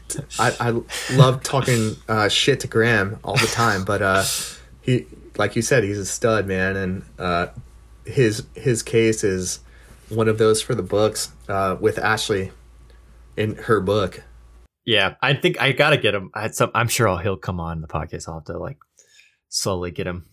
Yeah, you just warm up to to get the idea. first. Yeah, get qual. I was gonna say I'm gonna get there, get qualified, then maybe like stand some duty and see what he's see what he's up to. Well, yeah, yeah. yeah. There you go. All right. I guess. Do you want to get into that boat crash case in the Gulf now? Yeah, yeah, absolutely. So that was like hands down. Uh, so I, I took some notes just so I didn't kind of forget anything. Okay. Um, it, so I've got a, a few cases uh, that I would- I would like to mention if Yeah. and you guys can cut these out if you want or No, we won't cut him. We'll just keep them going. Yeah. Yeah, right on. Uh, so yeah, I've got three cases. One, I got stuck in the mud Okay. for a rescue. Uh, this boat had it was a fan boat, but they had like a backup trolling motor. So their fan boat had uh, super long story short, they got stuck in the mud. Uh, there was three people on board, and uh, this is somewhere in between Charleston and Savannah, and they ran aground or they put themselves aground intentionally because like the boat wasn't working. So we got caught out there and like like I said, I keep mentioning the word selflessness, selflessness, and I got down there, and sure enough, like I'm like, oh man, there's water down there, so I'm thinking I'm gonna be able to like kind of wade my way through or swim. No, as soon as I get down there, it's like six six inches of water, and I'm about waist to chest deep in mud, walking over to this boat and uh, get these guys out of here, out of there. There's no like real medical emergency, and as soon as I got the last guy up there, the helicopter gets a gov light, and they're like, uh, "We're out of here."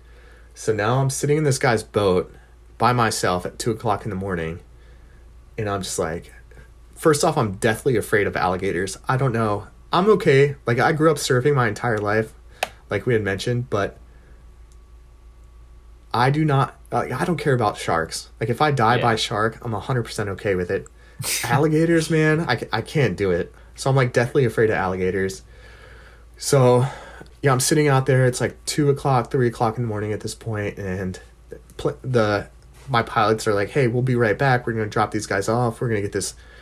Uh, so it was a flashing gov light, and I'm sure you can explain the difference between flashing and a, a steady gov light, or no? No, I don't remember. I gotta.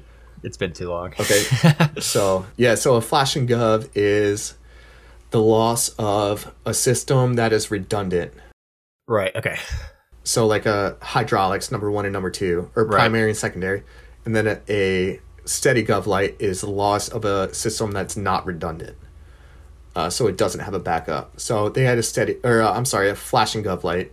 Went back, checked it out, and sure enough, like two or three o'clock in the morning, they either couldn't get a hold of the AEO or EO or whoever was taking EO calls. So I'm sitting out there, I'm thinking like, hey, they're gonna get gas and come out and get me in like 30, 45 minutes. And it doesn't sound like a lot, but put yourself in the middle of the swamp and all you hear, it's maybe like April, May, and you're sitting out there by yourself listening to the bugs and all I'm doing with my flashlight is looking for alligator eyes. I'm like, Yeah. this is not how I'm gonna go, man. Like I've got you know, we've all got our push button push button knives and I'm like holding it in my hand like it's gonna do something. I'm like I'm like, man, I, I can't do anything with this, but uh yeah. And then uh, to go on to another great rescue that I had, um we got also out of Savannah. I had some really good rescues out of Savannah. So I had four rescues off of Was that before? So timeline wise, just what year? Yeah, so I actually out of A school I went to Air Station Mobile, um, where I was just kind of like so I did my airman program in Savannah, and then I Right. went to Mobile, and then I did a year there, and then Z Lee, I don't know if you know Z, No. so he he's a first class swimmer i think now. But uh so z and his wife his wife got accepted to flight school. So i had known Z obviously when i was an airman in savannah. And he so they got accepted to flight school and they had just had a baby. So z was like hey i would like to mutual. So i did my minimum tour in mobile. I did six months and put my chit in. And somehow I got approved and then went back to Savannah Oh, nice. and Z uh like they ended up like doing their whole thing but uh yeah that's how I got got back to Savannah And you were there. So I guess you were there. It must have been like what 2008 ish. yeah a, Yeah. no so I graduated swimmer school uh December 2008 Okay. because I was class 1709 which was fiscal year Yeah. uh Okay. but yeah so I was maybe 2011 Okay. But cool. yeah, so I was like 22 at the time. Um, but yeah, so got left in the swamp, and then I I just got ridiculously lucky, if you will, um, on these cruise ships. Cruise ship Carnival Fantasy. Shout out to them again. Nice. Uh, so there was like four or five cases in a row where because I'm not sure if uh, you or the listeners know, but like Air Station Savannah sets up a I forget what it's called, but they send a crew up to Charleston every day out of Johns Island. Um, the same thing that uh, L.A. used to do down to Point Mugu, I think it is. Yeah. Well, San Francisco. San Francisco sends an Or air, has an that's right. in Point Mugu now. Yeah. Yeah, so an OPFAC, that's what it's called. Man, I've been out of the Coast Guard for a year now. I, I forget all the all the names. It's funny how how quick you forget them. It just goes. Yeah, for sure. Yeah, so we had an OPFAC in in Charleston, and uh, yeah, so there was like four or five cases where I went to. They were like, "Hey, medevac," and either the medevac would happen out of Charleston, it would be closer, or if I was standing duty, it would be out of Savannah. And one time, it was out of Savannah, and I'll never forget the name of. Uh, there was an absolutely beautiful liaison that we had there who I've always wanted to marry. If she ever listens to this, shout out. All right. No, I'm just messing. But uh, yeah. yeah, we, yeah. So it, it got to the point where I started knowing the people on the cruise ship by first name, like Barbara, uh, Felipe, like he was the head fire guy, like with the nozzle, like just in case we crash on the boat. And I was just like, dude, I better start getting some sort of frequent flyer miles down Yeah. here, man. um, so we got called out to a rescue. It was about 40 miles, 40 miles east of Jacksonville. And there was a call, uh, the call was for a guy in respiratory distress, or I'm sorry, res- yeah, respiratory distress. So my crew and I kind of talked about it. It was like a daytime case and it kind of, you know, black and white seems a little bit simple. Uh, there's a, a nurse waiting on board for us. And so I get down there and I'm like, you know, hey, Barbara, hey, everybody, like, it's Cory. Like, I don't know how you guys keep getting me. like, are you guys stalking my schedule or something? but so we get the guy on, and I, I take one look at this guy, and he's sitting by himself in the middle. I don't know if, so I've never been on a cruise, I've never paid to be on a cruise ship. Every single case, every single time I've been on a cruise ship is being on a rescue. So this guy is in the middle of, I don't know, he's probably got 50 feet on each side of him, and he's sitting by himself. So I'm, I'm looking at him. Before I can even talk to the guy, I'm looking, he's not in respiratory distress, he's in respiratory failure. Uh, they, he doesn't have a shirt on. So I can see him literally using every muscle in his body just to take a, a, a breath. And he's already got a non rebreather on. So he's got high flow going, and he's still like, I'm like, holy cow, like this is not just a nonchalant, let me get you to the hospital. This is like, holy cow, we don't have time to waste. Like this guy might, you know, expire before we get him to the to the hospital. So I I talked to the nurse. I hoist the nurse first. I'm like, hey, all my medical gear is up there. It's already I already uh, opened it up and kind of set it out for her or him. I didn't know at the time, but uh, ended up being in her. I was like, hey, everything's set up for you do your thing. Don't worry about, you know, using something that you you know, just use it um, if you need it. And uh, so I hoist her, I hoist the patient, and I kind of like screwed my flight mech over because this guy was, you know, he's non ambulatory, he can't walk, he can barely even speak a word, he doesn't know his name. Uh, you know, it's kind of kind of all over the place and uh, so he ended up like having to pull him out of the basket because at that point his wife had come over and she hands me i'm not exaggerating hands me a packet like a half an inch thick. She's like this is his medication for today. Like he needs to be on this. He needs to take this pill at this time. And i was just like after she started talking for about 20 seconds i was just like no there's no point of me going. Like there's already a nurse uh, your husband's in the helicopter, you can relay this information more, or uh, re, uh, relay this information better to the doctors at the hospital than I can. And uh, yeah, so I ended up like hoisting her instead. And so the helicopter was like, "Hey, we're we're out of juice, man. Like you are stuck here." So I ended up like the helicopter takes off, and I'm like, "Man, this is my first time on a cruise ship." Not bad. So I'm like walking around, and uh, Barbara is my escort, and so I'm like, oh man, like this is kind of cool. Like I've never been on a cruise ship, and here I am in my Triton in my flight suit, and uh, got my Seas bottle. I'm carrying my flight helmet in my hand, and people are like, oh my gosh. And keep in mind, uh, so they clear the the top deck for any hoisting. So there's hundreds of cameras from the deck below that are like pointing out. All you can see is arms and phones and stuff like that. And uh, now I'm the guy that they were just recording. Yeah, so I'm just like cruising around and uh, people are asking me to sign autographs. I'm like, man, do you guys really want me to diminish the value of your piece of paper? Like, you don't like, you don't want this. I'm just Cor- I'm Cory from Delaware, man. Like th- that's it. And yeah. uh, so yeah, um, they were like, oh, so Barbara Barbara was like, "Oh, like the captain sent me down to uh, sent me down this card. Like he gave me my own suite, um, gave me the captain's card. He's like, anything uh, you need. This is her relaying it to me. Uh, anything that I need is on the captain." And I was like, "I've never been on a cruise ship. The last thing I want to do is sit in a cabin by myself." I was yeah. like, "Hey, I want to kind of go explore." So I was like, I told her that, and so she was like, okay, like let's walk around. So I asked if I could go see the captain. So I went straight to the captain, and uh, the captain and the pilots had a conversation, and uh, they asked. So my pilots asked if they could kind of the ship could kind of linger around uh, until they got back from the hospital, and the captain apparently told. And I didn't know this until after the case had happened. Uh, but the captain said, yeah. Uh, so the, the pilots marked the GPS spot. They flew to the hospital, and little did we know, the captain of the cruise ship started heading south full steam ahead because they have things that the, uh, uh, deadlines that they need to meet, like different port calls, and there's a ton, there's millions of dollars involved.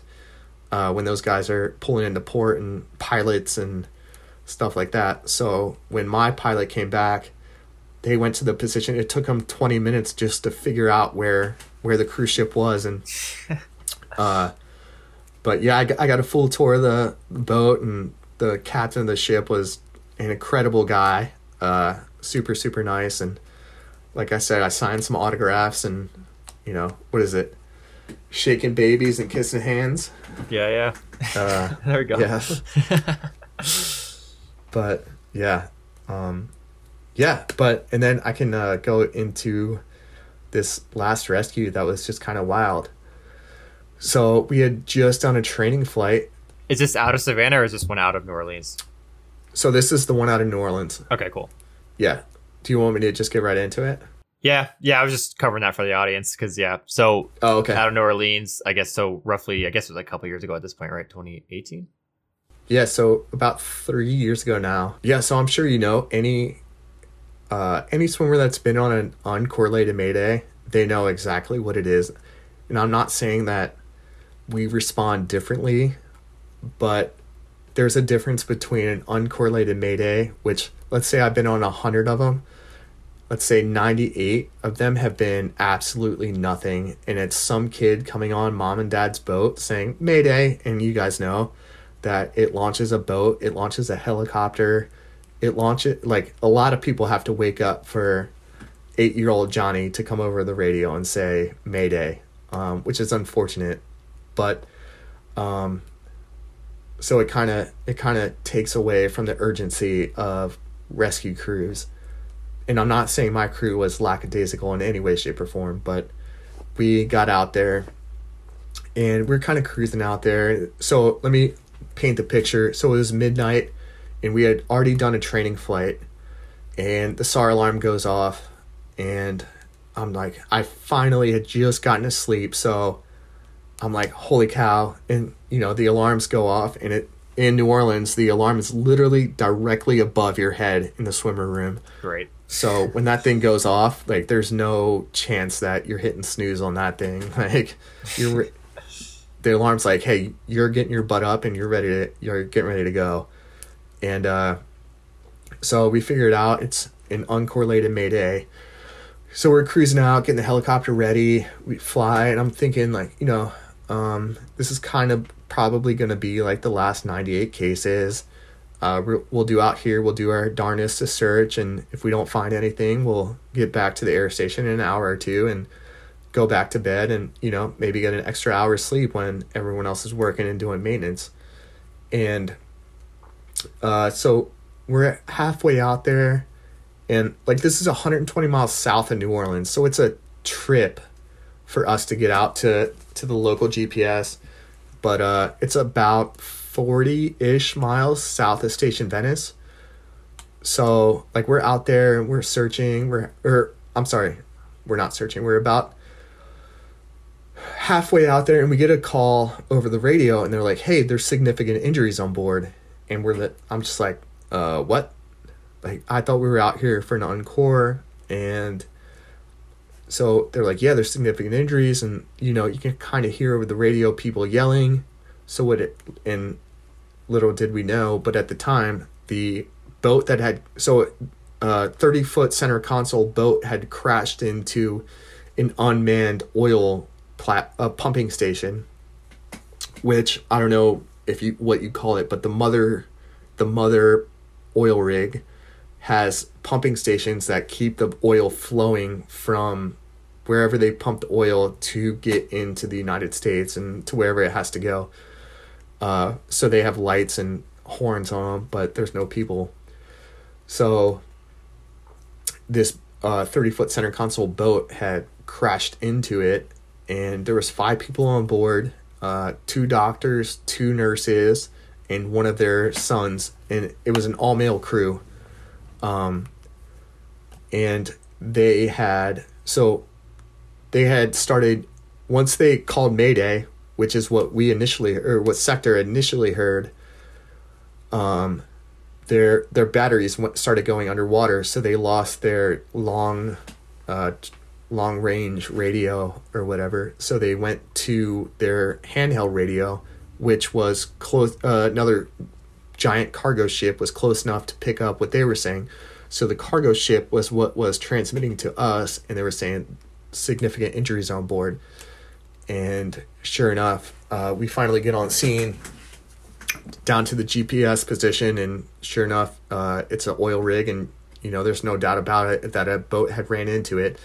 And like I sent you those photos, I don't know if you'll you'll put them up on the on the screen or whatever for people to see, but uh, they uh, so my uh, my pilots, my crew, um, man, shout out to those guys, incredible people, uh, Mr. Walters Wofford, and my flight mech Kyle McClure. Oh, Kyle McClure, yeah, he's a great guy. I oh, you know Kyle? Him. Oh, I know Kyle. Yeah, yeah, he's awesome. Yeah. Yeah, so he uh, he ended up sending putting a note on my locker when I got back because those guys got back significantly earlier than I did. He said, "Sorry for leaving you on scene. Love, Kyle." like I was on scene. It took me eight and a half hours to get these people off this boat or off the oil rig, and uh, yeah. Uh, so I got on scene. We get lower down, and there's a super confined space. Um, there's oil pipes, like just rusty pipes sticking out of everywhere, and I'm not exaggerating. We might have had a three by three, if not four by four space, just to put me down on a double decker oil platform. Other there was no other spot for me to get lowered down to, and they the, on the first try the the entire crew just worked perfectly and got me exactly where I needed to go, and um, I get on scene I get down there and I'm talking to the guys and the first question out of my mouth is man, you boys been drinking? Like it just smells like a brewery. Yeah. Or a li- liquor store or whatever. And I, you know, no one confirmed or denied whatever. But, uh, so the first guy that I'm talking to, so it's a straight up vertical ladder, uh, to get up and down, uh, from deck one to deck two. So I'm like, hey, let me go see, you know, let me kind of figure out what's going on. And I figure out, holy cow, this is a mass casualty you know, five patients, one rescuer. Um, like I said, at this point, it's two o'clock in the morning, middle of the Gulf, by myself. Helicopters like, hey, you know, pilots are saying I got 10 minutes to bingo. And I'm just like, holy cow, there's no possible way 10 minutes is going to get me anywhere. So I kind of relay back to them. I'm like, hey, I've got a compound femur, uh, tib fib, um, three broken necks. Uh, the kid can't.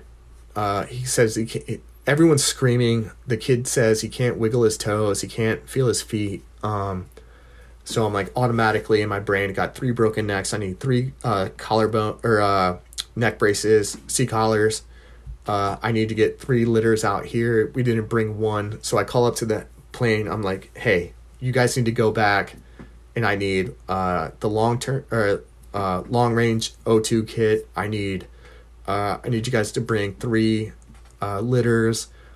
B- bring in the backup crew, um, the B1 crew.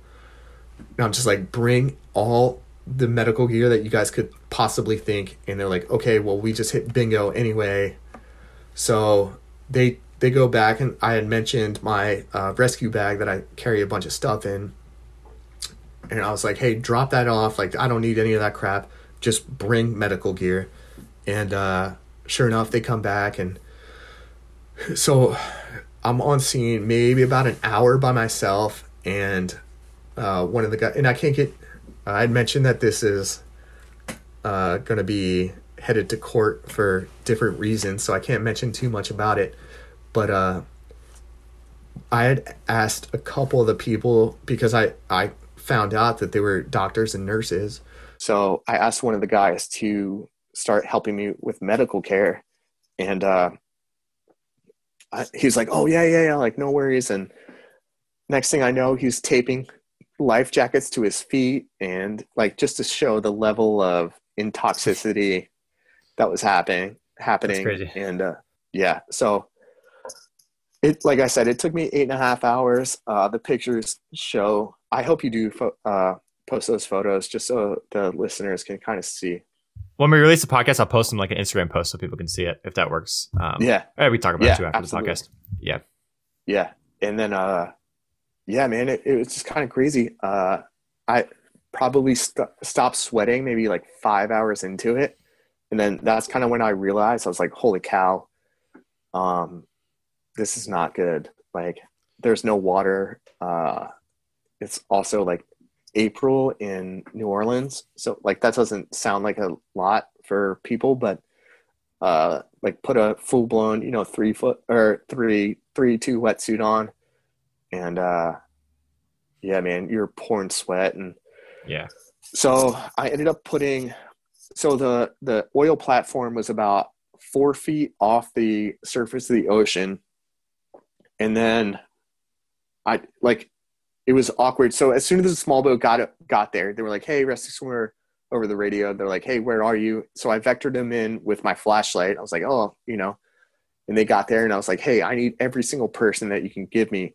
because the captain of the boat with the compound femur, uh, he was pushing 300 pounds. So there's no way I'm moving him by myself, especially him as a doctor. He's like screaming for me to give him meds. And I'm like, hey, man, yeah, I'm a rescue I'm swimmer EMT. for the Coast Guard with an EMT. like, I've got activated charcoal, some baby aspirin, and some oxygen. That's about it. Yeah. Um, and then, uh, so he's he's yelling and it, I feel I felt terrible for him, and then his son, uh, he's the one with the son, and his son is screaming, and it's just chaos. And uh, so we get them all on the boat, and uh, the one guy with the broken collarbone, so he had already kind of been in the position of comfort, uh, just with his left arm. Little did I know he had uh, collapsed his lung and broken a few ribs. Um, so I kind of just taped his arm to his body. I, you know, everyone's like, oh, like in EMT school, you're like, oh, just put him in this thing. And I was yeah. like, no, man, I don't have time for that. So I literally just took tape, taped it to his body, and called it a day. And uh, yeah, so uh, I put the captain on the boat um, with the help of Station Venice, and then the guy with the the arm because he was kind of like I could talk to him, but it, the conversation didn't really make sense. Like he kept repeating himself, or he didn't know where he was. So I knew there was some sort of like altered mental status there. And uh, sure enough, I left him alone uh, for about maybe five minutes, two minutes. Who knows? At, at you know the way things were going, at, at the speed of things were happening, and uh, I, I turn around and he is completely unconscious on this metal rusty grate. I was like, oh my gosh, like uh, at this point, like I'm caring for a, uh, one of the guys. Uh, he had a gash on his leg, so you could see down to his shin bone, which it wasn't bleeding very much, but you could like literally see his bones or his shin bone. And I was just like, I'm just gonna wrap this up and prevent anything from getting in. And then my priority switched to this guy being unconscious so I put high flow on and kind of brought him back. And I was like, hey, you know, what's going on? And he just started complaining about his ribs. And that's when I was like, I, you know, made him a priority the same way, if not more, uh, of the femur femur guy. And the femur guy that I, I kind of just loosely wrapped gauze around. I, I, didn't know what to do. I didn't have time yeah. to put traction on him. Yeah. Um, uh, so, yeah, uh, I ended up, like I said, it took me eight and a half hours to get everyone off the boat. We ended up hoisting every single person that I hoisted off the boat. Uh, the son and so there was one guy that was completely unscathed. Uh, just I don't know who's looking out for him up above, but someone was. And that oh well, someone was looking out for all of them because they were all alive when after the boat crash. But uh, yeah, and then yeah, and we'll see. I go to go to court on next Monday, a week from today, yeah. about it. So we'll see. Yeah, you'll have to let me know how that goes. I'm interested. I mean, obviously, you can't talk about like what's going on, but unreal that that would. I mean, obviously, I have no idea what happened or what they're suing for, who's getting sued, but yeah, and that's the thing. It's like it's kind of the dark side, and I mentioned that a little bit earlier. It's just about you know, here we are being as selfless as possible and we sign up for these amazing jobs and all we want to do. Like my sister here is a paramedic uh, in Sussex County, Delaware, and she sees the worst, the worst Yeah. uh, when it comes to you know either traffic accidents or hair, you know overdoses or you know, and she still goes out every day, and we we do the same exact thing. Like we do anything and everything that we possibly can with given the tools that we have in our toolbox, and people are still like, eh, maybe I can make a penny off this, even though maybe it was, you know, I can't, like I said, I can't say that a hundred percent of it was alcohol to blame. Yeah. But let's say even if you know, even if you have a beer and you get in a car accident, was it lack of judgment or was it the beer that you had earlier? You know what I mean? Uh, exactly. Yeah. it's it's never anyone's fault. Everyone just wants to point a finger and make a, a penny. Um, yeah. and it, it's a terrible spot to be in. And one of my good friends, who's now an officer, he had a case where uh, a car had gone off the side of a bridge, and the car had gone into the mud, and you know it was one of his first rescues, and he went in and kicked in the windshield, pulled the bodies out, or pulled the people out, and unfortunately there were bodies at that point, and him being as gung ho, uh, one of his first rescues, attempted to do CPR on both of them, and he ended up getting subpoenaed to court and because the uh, family was suing for medical malpractice, even though these people had died hours prior to him getting or an hour prior to him getting there. And, Yeah. uh, it's just unfortunate the the line of work that we sign up for, and you're about to go right back into the swing of things. So yeah. good luck to you, and you know keep Yeah, this yeah. conversation in mind. The- it's the good to hear thing- that. Yeah. It's, I mean, it's good to hear what you're saying because you always hear, like, when you're in, you know, EMT school, like, and it's been a while since you went through, obviously, I'm about to go through it again. And, like, they talk about stuff like this where you really do need to, like, follow certain protocols because stuff like this happens. And it is good to be reminded that people are, like, pretty Sue crazy, you know? And Yeah. Well, one of the good things that I, uh, my supervisors had told me was just document anything, anything and Yeah. everything, even if it's not like what you, even if what you did was not protocol, just make sure you document it. That way, like, because like we talked about earlier, the manual is so black and white until you get down there and you're by yourself and you have that one second to make a decision whether it's right or wrong, you're making the right decision in that moment. It might not be what the manual says, like, oh, go put a C collar on this person because, you know, they were in a car accident. It might be like, hey, this person's drowning. However, they broke their neck, uh, crashing into an oil platform or going, you know, doing anything. So, what do you do? Do you, yeah, absolutely. The C collar and stabilizing the neck is a priority, but making sure they don't drown before you do that is priority number one. So, yeah. you know, it, it's just like that, that NREMT that you're about to have to take. It's, uh, you know, they're all right answers, but you have to prioritize. Yeah. That's so true. So it took eight hours. Did you end up hoisting them all to the same helicopter and they kept like relaying back and forth or did, or can you talk about that or no? So we ended up only, yeah. So we ended up only hoisting two of them. Um, so I, I can't remember if the helicopter came back two or three times. Um, but I know the last time they came back, I finally was like got everyone stabilized with uh, litter, the litter in the basket. Um, unfortunately, there was some sort of breakdown in communication. The backup crew never came, um, and they didn't bring the, some of the gear that I had requested, just because you know how radios are. As soon as you get Yeah. outside of that two mile range, like there's who knows what you're gonna hear. Um, and yeah, so we ended up hoisting the two people, and then unfortunately, the son couldn't control his bowels. Um, so he, we rode back in on the boat, um, and we had an ambulance and paramedic meet us at Station Venice. And um, yeah, so as soon as I got there, they were asking me a million questions, and I was just like, I gave the initial report. I was like, everyone's stabilized. I just need a, I need a minute to myself. And I kind of just, I was like, I need a shower. Like, I need a shower and I need a bottle of water. Because I had mentioned that I stopped sweating hours ago. And uh, yeah, so I'm sitting there and I look down uh, I'm in the in Station Venice's shower, and I'm just watching blood drain down the drain of the the shower, and I was just like, "Holy cow! Like, what just happened?" And uh, yeah, yeah, man, just incredible. Like, I'm I'm super excited, super proud of what I've done, but I would wish that on no one, especially their end of, you know, complacency or whatever the culprit may be yeah. Um, there's no need for that. And it was a good one. I well, got, uh, I received uh, the Humani- Humanitarian of the Year award. Oh, I saw that article actually. Yeah. on uh, or I saw, I saw that posted somewhere. I forgot I had it pulled up, but yeah, congratulations on that.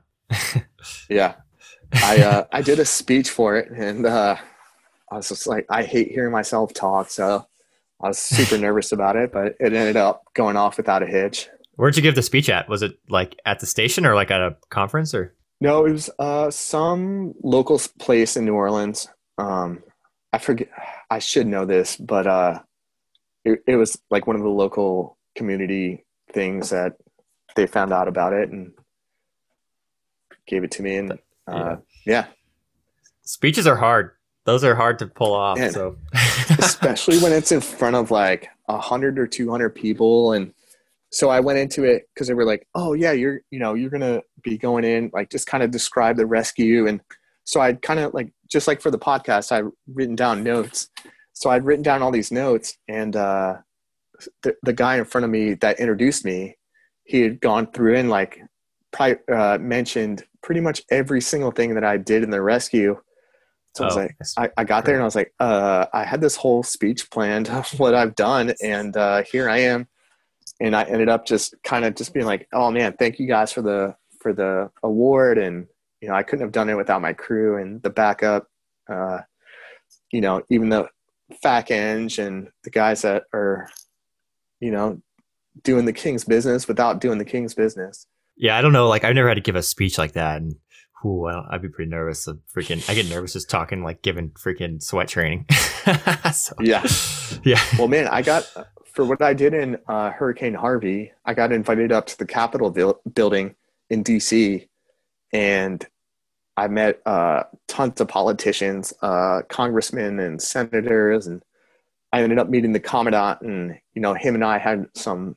We we probably sat there and we had a gl- glass of wine or two, and uh, nice. we were sitting there and just kind of chit chatting about you know small things and big things, and yeah so at first i was super nervous and i was like you know mr commandant like you know what you know do i i sit here and i tell you the politically correct stuff that you want to hear? And he was just like absolutely not. Like i want you to tell me what is going on in the in the ranks of the coast guard. And we ended up having a phenomenal conversation and uh, our air station kind of saw some immediate change. Um, and i don't know if it's because i was i came from there and i spoke up about it or uh, all air stations kind of saw a little bit of a budget budget flux um, just for small things. And you know i talked about you know when the coast guard is asking for money you know we get everyone talks about millions and millions of dollars. And i was like well you know when i had the when i had to pronounce the the guy dead in uh, hurricane harvey i didn't I had a body bag and then I requested more body bags because I had no idea at that point how many more people were going to be perishing. So I requested from uh, Air Station Houston. I was like, "Hey, man, uh, we need more body bags. Every swimmer, at, at least every swimmer, needs to have a body bag on them." And they were like, "We don't have any body bags." So that was kind of a red flag for me. I was like, "How how do we not have body bags? Like, what are we going to do?" So you know the pump bags that that are we double them in an emergency yeah. Uh, we can use them as, as body bags but to be able to not have proper body bags was a huge thing for me and i kind of was an advocate for it and making sure like if we need it we need to have it especially when it comes to medical gear um, we get super hyper focused on you know the greatest climbing gear and uh, pool gear and rescue gear and i get it that's a priority but at the same time uh, it doesn't matter if you get $20 fins or $50 fins. I guarantee you, you'll swim your laps in the amount of time you need to swim your laps. But when we're putting people uh, in in bags or they need medical treatment, we need to make sure that we're providing them with the best medical equipment that we can give them. And uh, yeah, that was a, a big thing for me. You're right. Yeah, we do. I think a lot of times like tend to like our EMT skills are should be priority, but sometimes we're more worried about swimming, like you're saying, or just like staying in shape. And it's like that that EMT gear is vital when it actually yeah. matters. Yeah, we tend to neglect it. Not neglect it, you know, but I mean, we should it should be like top priority at all times. Yeah, absolutely.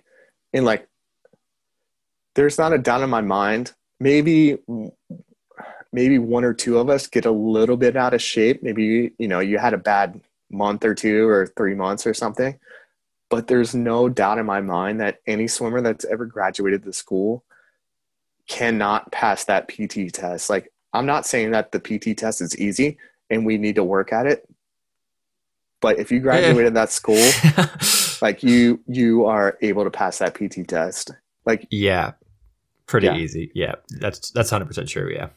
Yeah. And I mean, I there's guys that I know that can you know, outlift me by 200, 300 pounds. And it was like, holy cow, guys that are bodybuilders. And, you know, next month I'm going to uh, Senior Chief Grazinia's retirement. And that guy's literally a professional a bodybuilder. Yeah. And, uh, I mean, he, he, he had a motorcycle accident. So I don't know if he could pass like the, the shuttle run at this point, but, um, back before his ankle was full of metal, like there's no doubt in my mind that that that big old lug could pass the PT test, you know? yeah. Your cases are crazy. And like, it's cool because, you know, it's like rescue swimmer, but all your cases, all these big cases you're talking about, were all just like delivering EMT skills, prioritizing, and, you know, like coordinating rescues and like coordinating helicopters. It was a lot of like really integral, like intricate stuff that you don't think about when you think about a rescue swimmer, you know? But that is a lot of the job, it's doing stuff like what you were doing, you know, in New Orleans and yeah, Harvey it, and stuff like that. It's just about being a liaison at some point it's like just telling people what you need. And I, like i went on a rescue um, just kind of backtracking earlier in my career uh, also out of savannah but out of the airfac um, we got called for we were on hour 22 or something on our 24 hour shift and we were doing a static display at one of the middle schools and uh, we got called for a guy that amputated his hand uh, about 65 miles off of somewhere north of Charleston. Um, and uh, so my crew and I were like, okay, like we had to clean up the helicopter, kick the kids out, and like, hey, let's rock and roll, stop and get gas. And we get out there. It's like eight to 12 foot seas. Like I said, 65 miles offshore. So, and literally the first day of dry suit season, so what are we at? 69 degrees air temp and I forget what the uh, parameters are, but it's hot, like yeah. to wear a dry suit. And uh, so we're, I'm sitting in the back of the helicopter, sweating my butt off. My pilots are like, um, "Yeah, let's just free fall you." in." my only operational free fall, by the way, in 13 years. Okay. uh, So I free fall in, I swim over to the boat, and the first thing I see is a trail line on this boat. And you know, our our trail lines are you can't be like, oh, that's just another rope. Like they're very noticeable. And uh, you know, the bright orange poly pro. And uh, so I'm like, what the heck is going on? So kind of put it in the back of my mind, like whatever. And uh, I climb myself onto the boat and there's just it smells terrible. Absolutely like just fish guts everywhere. There's blood all over the deck. I'm like oh my goodness like I, this is not what i signed up for. You know i saw the guardian. There was no fish yeah. guts. There was no there was none of this. There wasn't blood everywhere on these rescues. And um, so i started talking to the guy and the captain of the boat so uh, the initial call was that he had cut his hand off. Turns out he had only cut two and a half of his fingers off. So two of his fingers were sitting in a plastic Ziploc bag, and the other one was dangling by the bottom of his skin, uh, the bottom of the finger of the skin, his middle finger. So he cut off the pinky. Um, and uh,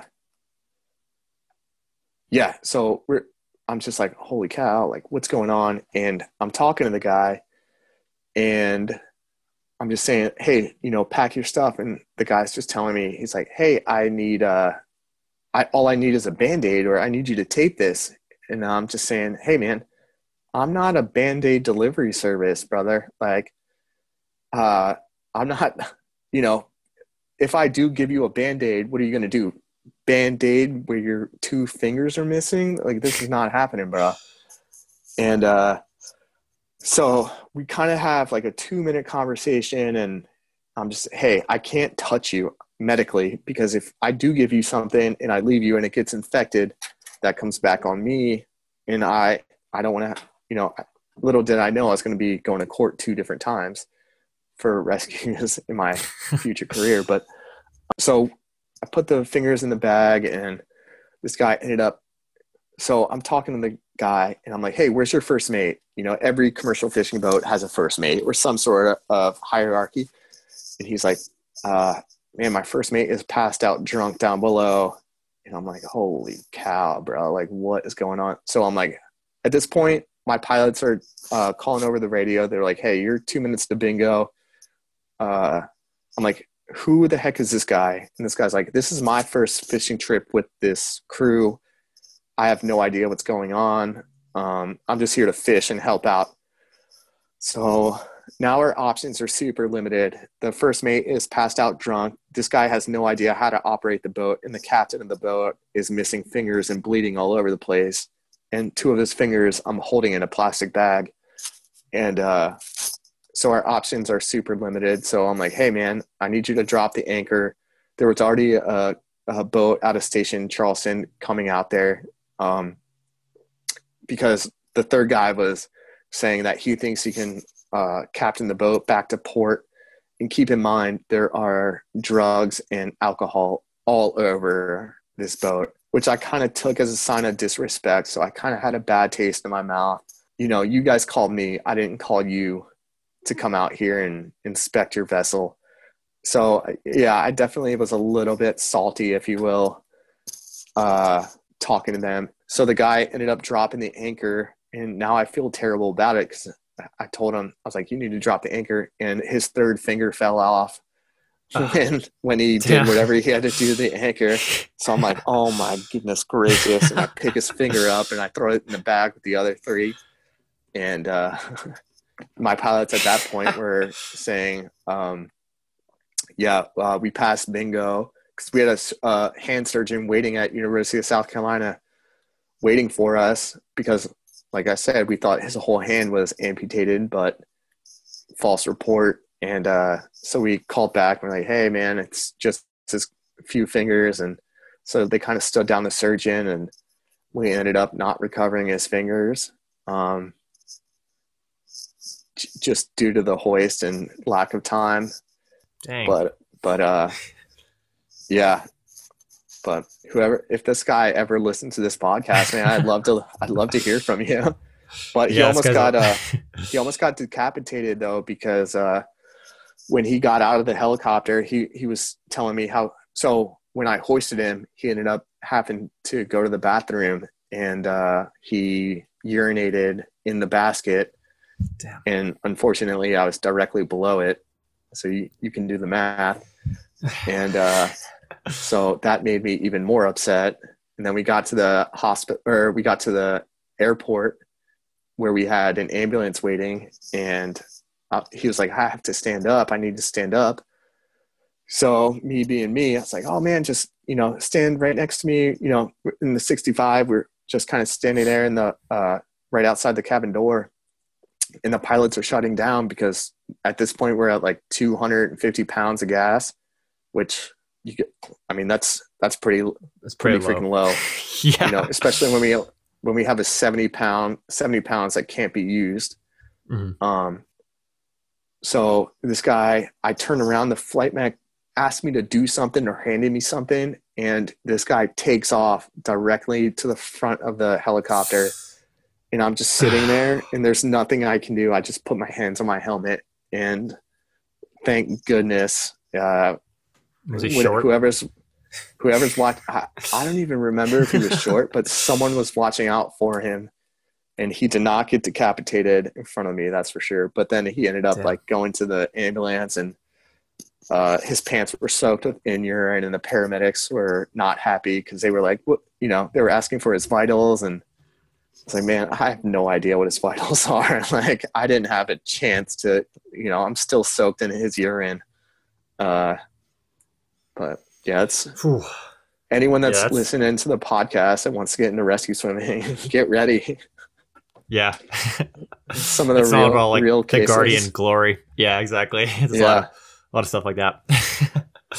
yeah, but yeah, But- awesome. I mean, those are great cases. yeah. It's one of the great reasons I, I was super excited for you to uh, invite me onto the podcast. Listening to all the people that have come on here before me, just incredible people and human beings, and uh, like Ashley and the SARTech before, and I think you guys, you, did you guys have an army sergeant or something, Green Beret or something? Oh, so we- did um that was like a we did a partner podcast basically like um where we kind of co-hosted it. It's called One's Ready. One's Ready. It's with a PJ, a I'm trying to think, a couple PJs. There's uh Army Special Forces, and I think that's it. It's just PJs Special Forces and CCT, so Combat Controller. Um, Okay. yeah, those guys are crazy. Bad. Did you listen to that episode? Yeah. Dude, Yeah, like just awesome. incredible. And just when I think like we're a bunch of badasses and we can go out there and, and do the King's business, uh, probably the same way, hopefully, uh, they listen to what we say and just like, holy cow, these guys see this on such a regular basis. And, you know, some of these rescues are just, hey, you know, you go to your significant other and, hey, I'll see you later. And you never know where you're, well, where you'll end up and you're like, oh, by the way, I'm 65 miles offshore. I don't know if I'll be home today or tomorrow. You know, I, I broke, I ended up breaking down on uh it's the tallest standing structure in the entire world. It's some oil rig on the border of uh, Florida and Alabama. It doesn't look that tall from surface, Yeah. but uh, apparently it goes, I don't know, thousands of feet down below. And we fought Okay. it out. We fought it out the uh, that oil rig for a few hours. nice. But yeah, it's just crazy. You never know what you'll get into on a on any random 24 hour shift. So true. Yeah. But Yeah. So what are you up to now? I know we talked a little bit about you heading to Bend, Oregon. So yeah, I got accepted. Uh, so when I got out of the Coast Guard, I kind of didn't know what to do. So I moved back with my parents.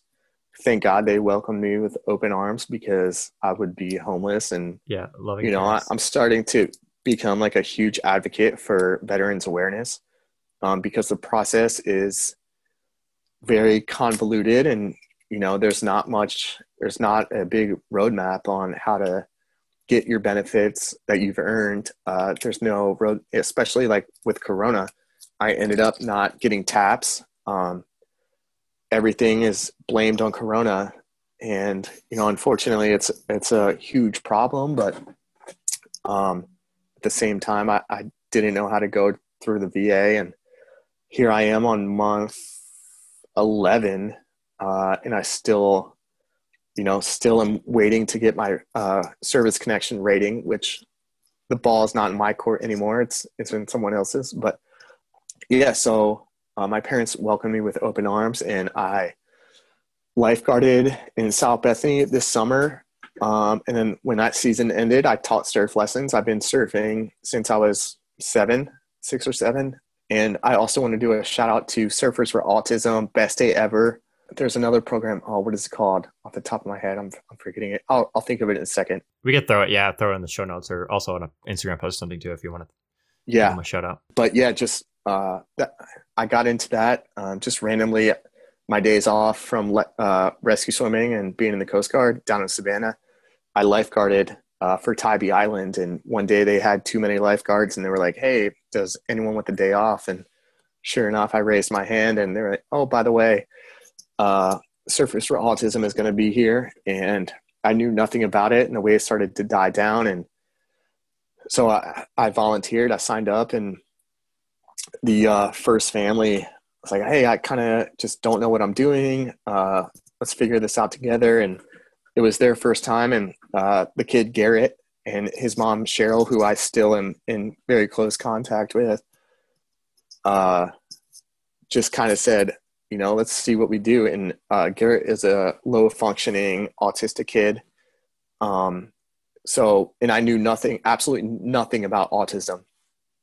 And his mom kind of briefed me and she was just saying, uh, you know, he doesn't, he doesn't really talk. He doesn't smile. He doesn't show emotion.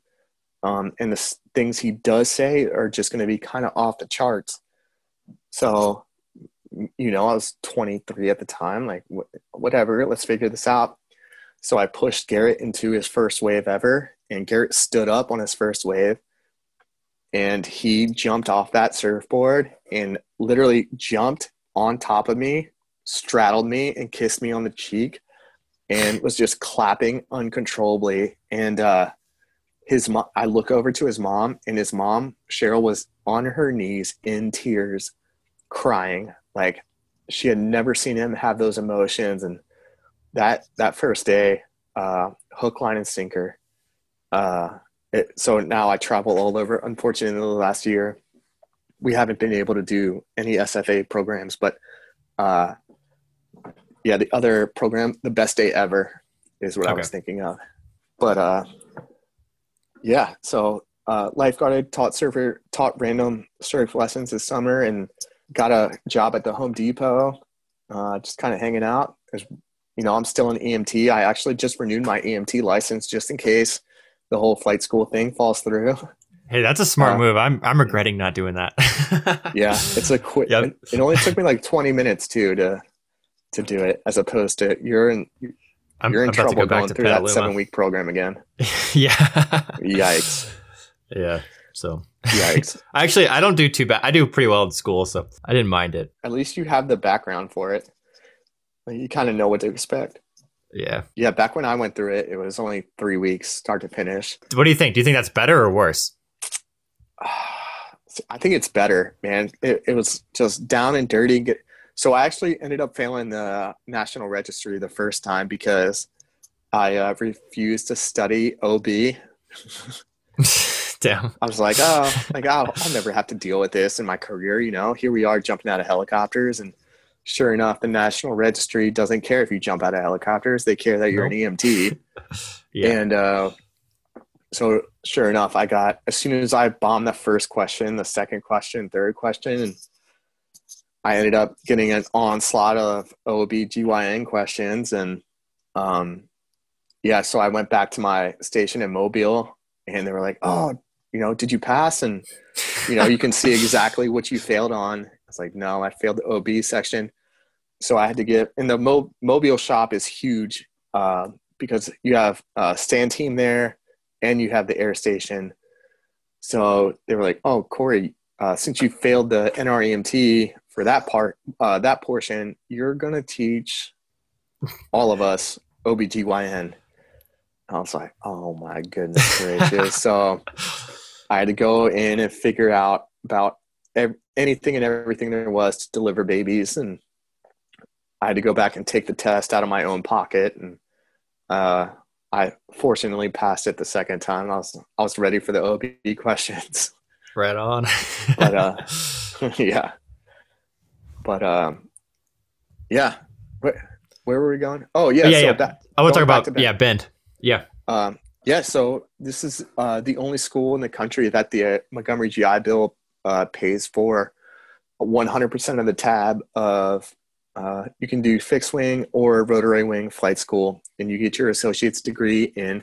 I picked um, aeronautical aeronautical science um, and my professional helicopter pilot's license. So I'll get my VFR and IFR license, and with the expectation of I still need to teach to get my hours afterwards and hopefully get picked up by Embry Riddle to get my bachelor's degree. Okay. In it, and then probably my turbine license and, um, yeah, and hopefully fly for a medevac company or state police or, you know, even if it's one of the Robinsons off the Atlantic City Boardwalk or something. I think that'd be super cool. And you know, maybe eventually go to school to be a paramedic. You know, I, I, I love this job and I love the lights and sirens and the, you know, the sound of engines that make you Yeah. fly. Totally. Yeah, that's awesome. Congrats on getting picked up for that. That's like because yeah, like I was saying earlier, I know a bunch of or a couple guys who have been through that. Um, and yeah, it seems like that's awesome that the freaking GI Bill is it. So you see, the Montgomery GI Bill covers it, not the uh, post 9/11. Oh, so Or yeah, is it it- is the it is the post 9/11. I'm sorry. Oh, okay, right on. Yeah. Yeah. So yeah, GI Bill covers that. That's awesome. So they they cover all the training to get your your pilot's license and then also the bachelor's degree after, or So that stone I haven't unturned yet. Um, yeah, I'm not exactly sure, just because I know uh, this school is a ninety-two thousand dollar associate's degree. okay, Um, yeah, so we will see how much is left over on that, but um, still, I I think it's a once in a lifetime opportunity.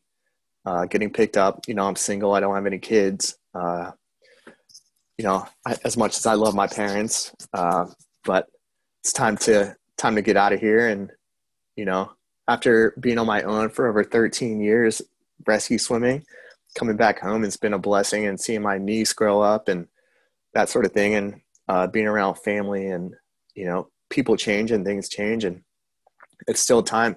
Uh, the one thing that I've noticed about rescue swimmers, which I wanted to mention, and not just swimmers, but people that you know do this job or do anything kind of you know PJs or like I don't know any Navy SEALs. I know people that have tried to be Navy SEALs, but they kind of uh, show the same attributes. Everyone is so extreme. No one, no one can do anything in mediocre. Where or you know whether it's jumping out of helicopters or you know chris wheeler is one of my greatest friends i don't know if you know wheels or not but uh yeah so wheels is up in kodiak right now and he's a i think he's a four-time ironman and him and i swam around key west together uh, to raise money for march of dimes and it was like a 12 point something mile swim and took us eight some hours and we ended up like raising a ton of money none of us have this brain where it's like, oh, I can just go swim a mile and raise money. Like, let's just go swim around the island or let's jump out of helicopters. Let's go be pilots. Like, everything is so ex- extreme. And Brian Kirkendall, he's the chief up in Detroit, I think, right Yep. now. Uh, he's an ultra marathoner. He's just like, oh, let me go run 100 miles from like wherever it is down all the way down to, you know, mile zero in Key West. So, yeah. like, we're not wired normally. Like everyone No. just does everything to such a crazy extreme, yeah. which I love. For better or for worse. Yeah. Yeah. It's awesome. Yeah. Yep. But yeah, and same thing, like just surfing and you know, people, I spent the entire month of February of 2019, yeah, uh, 2020 uh, in Yeah. Nicaragua. Like I saved, nice. I saved up all my money, or all my money, all my uh, time, all my leave. I was like, hey, let me cruise down here, and uh, I kind of, I had a feeling that I was getting out, uh, just at that point in my career, and sure enough, I spent the entire month down there, and I was like, I absolutely fell in love with the place, like Nicaragua, uh, Costa Rica, El Salvador. Uh, I just love surfing and being part of the, the community down there. You know, it's in a little bit of uh, unrest right now, but Mhm. you know, just I, am just a, a lover of the water. Yeah. Are you gonna get into some freaking surfing up in Oregon? So it's good. if you look at my if you look at my YouTube history, man, uh, that's Yeah. all it is. Is uh, surfing Oregon, and um, you know, one of my good friends, she's an actress in uh, L.A. Um, so I I hit her up like every week now. I'm like, oh man, like check out this surf spot for me, and she takes her dog out there, and uh, yeah, so she sends me videos. She's like, is this? She doesn't know anything about surfing, but I, I lifeguarded with her here in Delaware. Um, I don't know, 15 years ago now, and her and I have stayed in touch, and uh, we we had a little bit of a not a falling out, but a uh, you know, she went through her career path, and I went through mine, but we reconnected uh, here within the last I don't know five years or so, and uh, yeah, I'm I'm looking forward to hanging out with her and seeing her, and she's going to show me the ropes of the West Coast, and I've never Yeah. lived out there with the exception of uh, you know EMT school, research, and advanced school. Yeah. Did you ever did you surf out there uh, when you went to AHRS at all? I did. So I got the biggest Nice. wave I've ever surfed uh, in Which my beach? entire life. OB in San Fran. Okay. One oh, my- right on. Yeah, another one of my buddies that lifeguarded out here in Beth in South Bethany. Uh, actually, he lifeguarded at Middlesex. Um, him and his wife, before they had kids, uh, they were like hardcore beach rats uh, with me.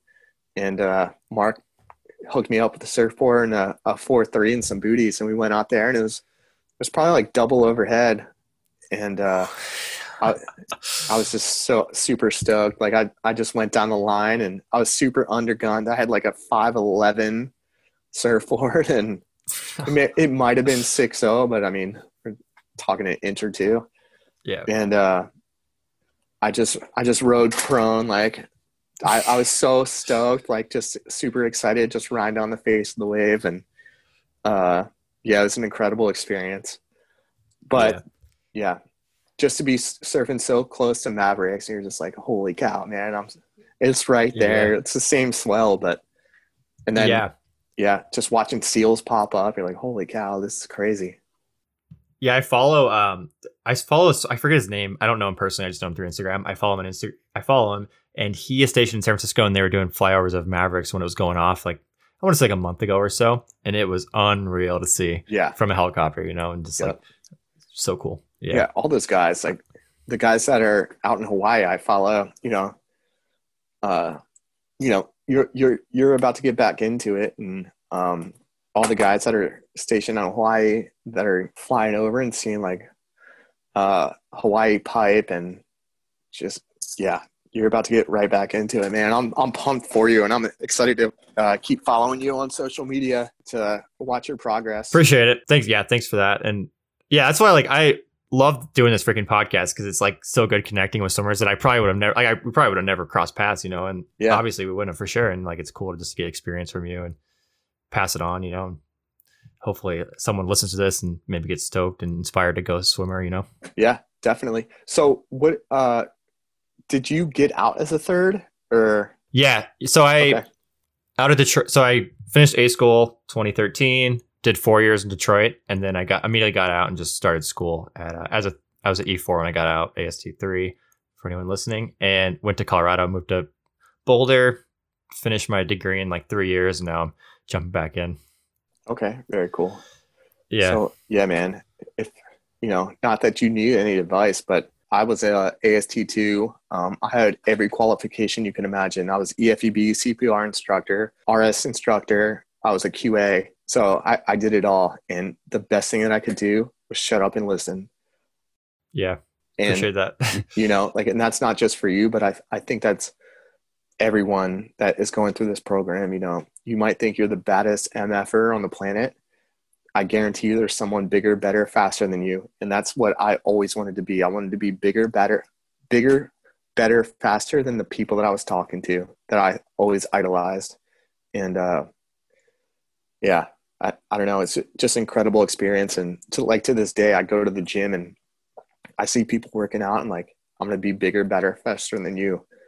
And, yeah, Like that's just my stupid mindset. Even if I, I can't bring myself, like I'm always just saying I'm gonna go to the gym and just hit the sauna for you know 20 minutes, and I see someone getting after it. Like, eh, I guess I got 10 extra minutes. I can go, you know, do some curls for the girls. Next thing I know, I'm 45 minutes into a workout. yep. Uh, That's yeah. how it goes. yeah, but Yeah. cool, man. If there's nothing else for me or you or yeah, any questions? Yeah, I think we could wrap it up. That was freaking awesome. I think we went longer than most shows, and Really? it was full of like tons of good info. So I Cool. appreciate it. Thanks, thanks for sticking it out and giving us your SAR history dump that we needed. Yeah, dude, I, I blocked off the whole day. I was just like, man, I'm, Yeah. I'm going to do the podcast and Go surf. hopefully it went well. Yeah, well, Yeah. not today. It's the waves aren't any good today, but cool, man. Cool. Yeah, great talking to you.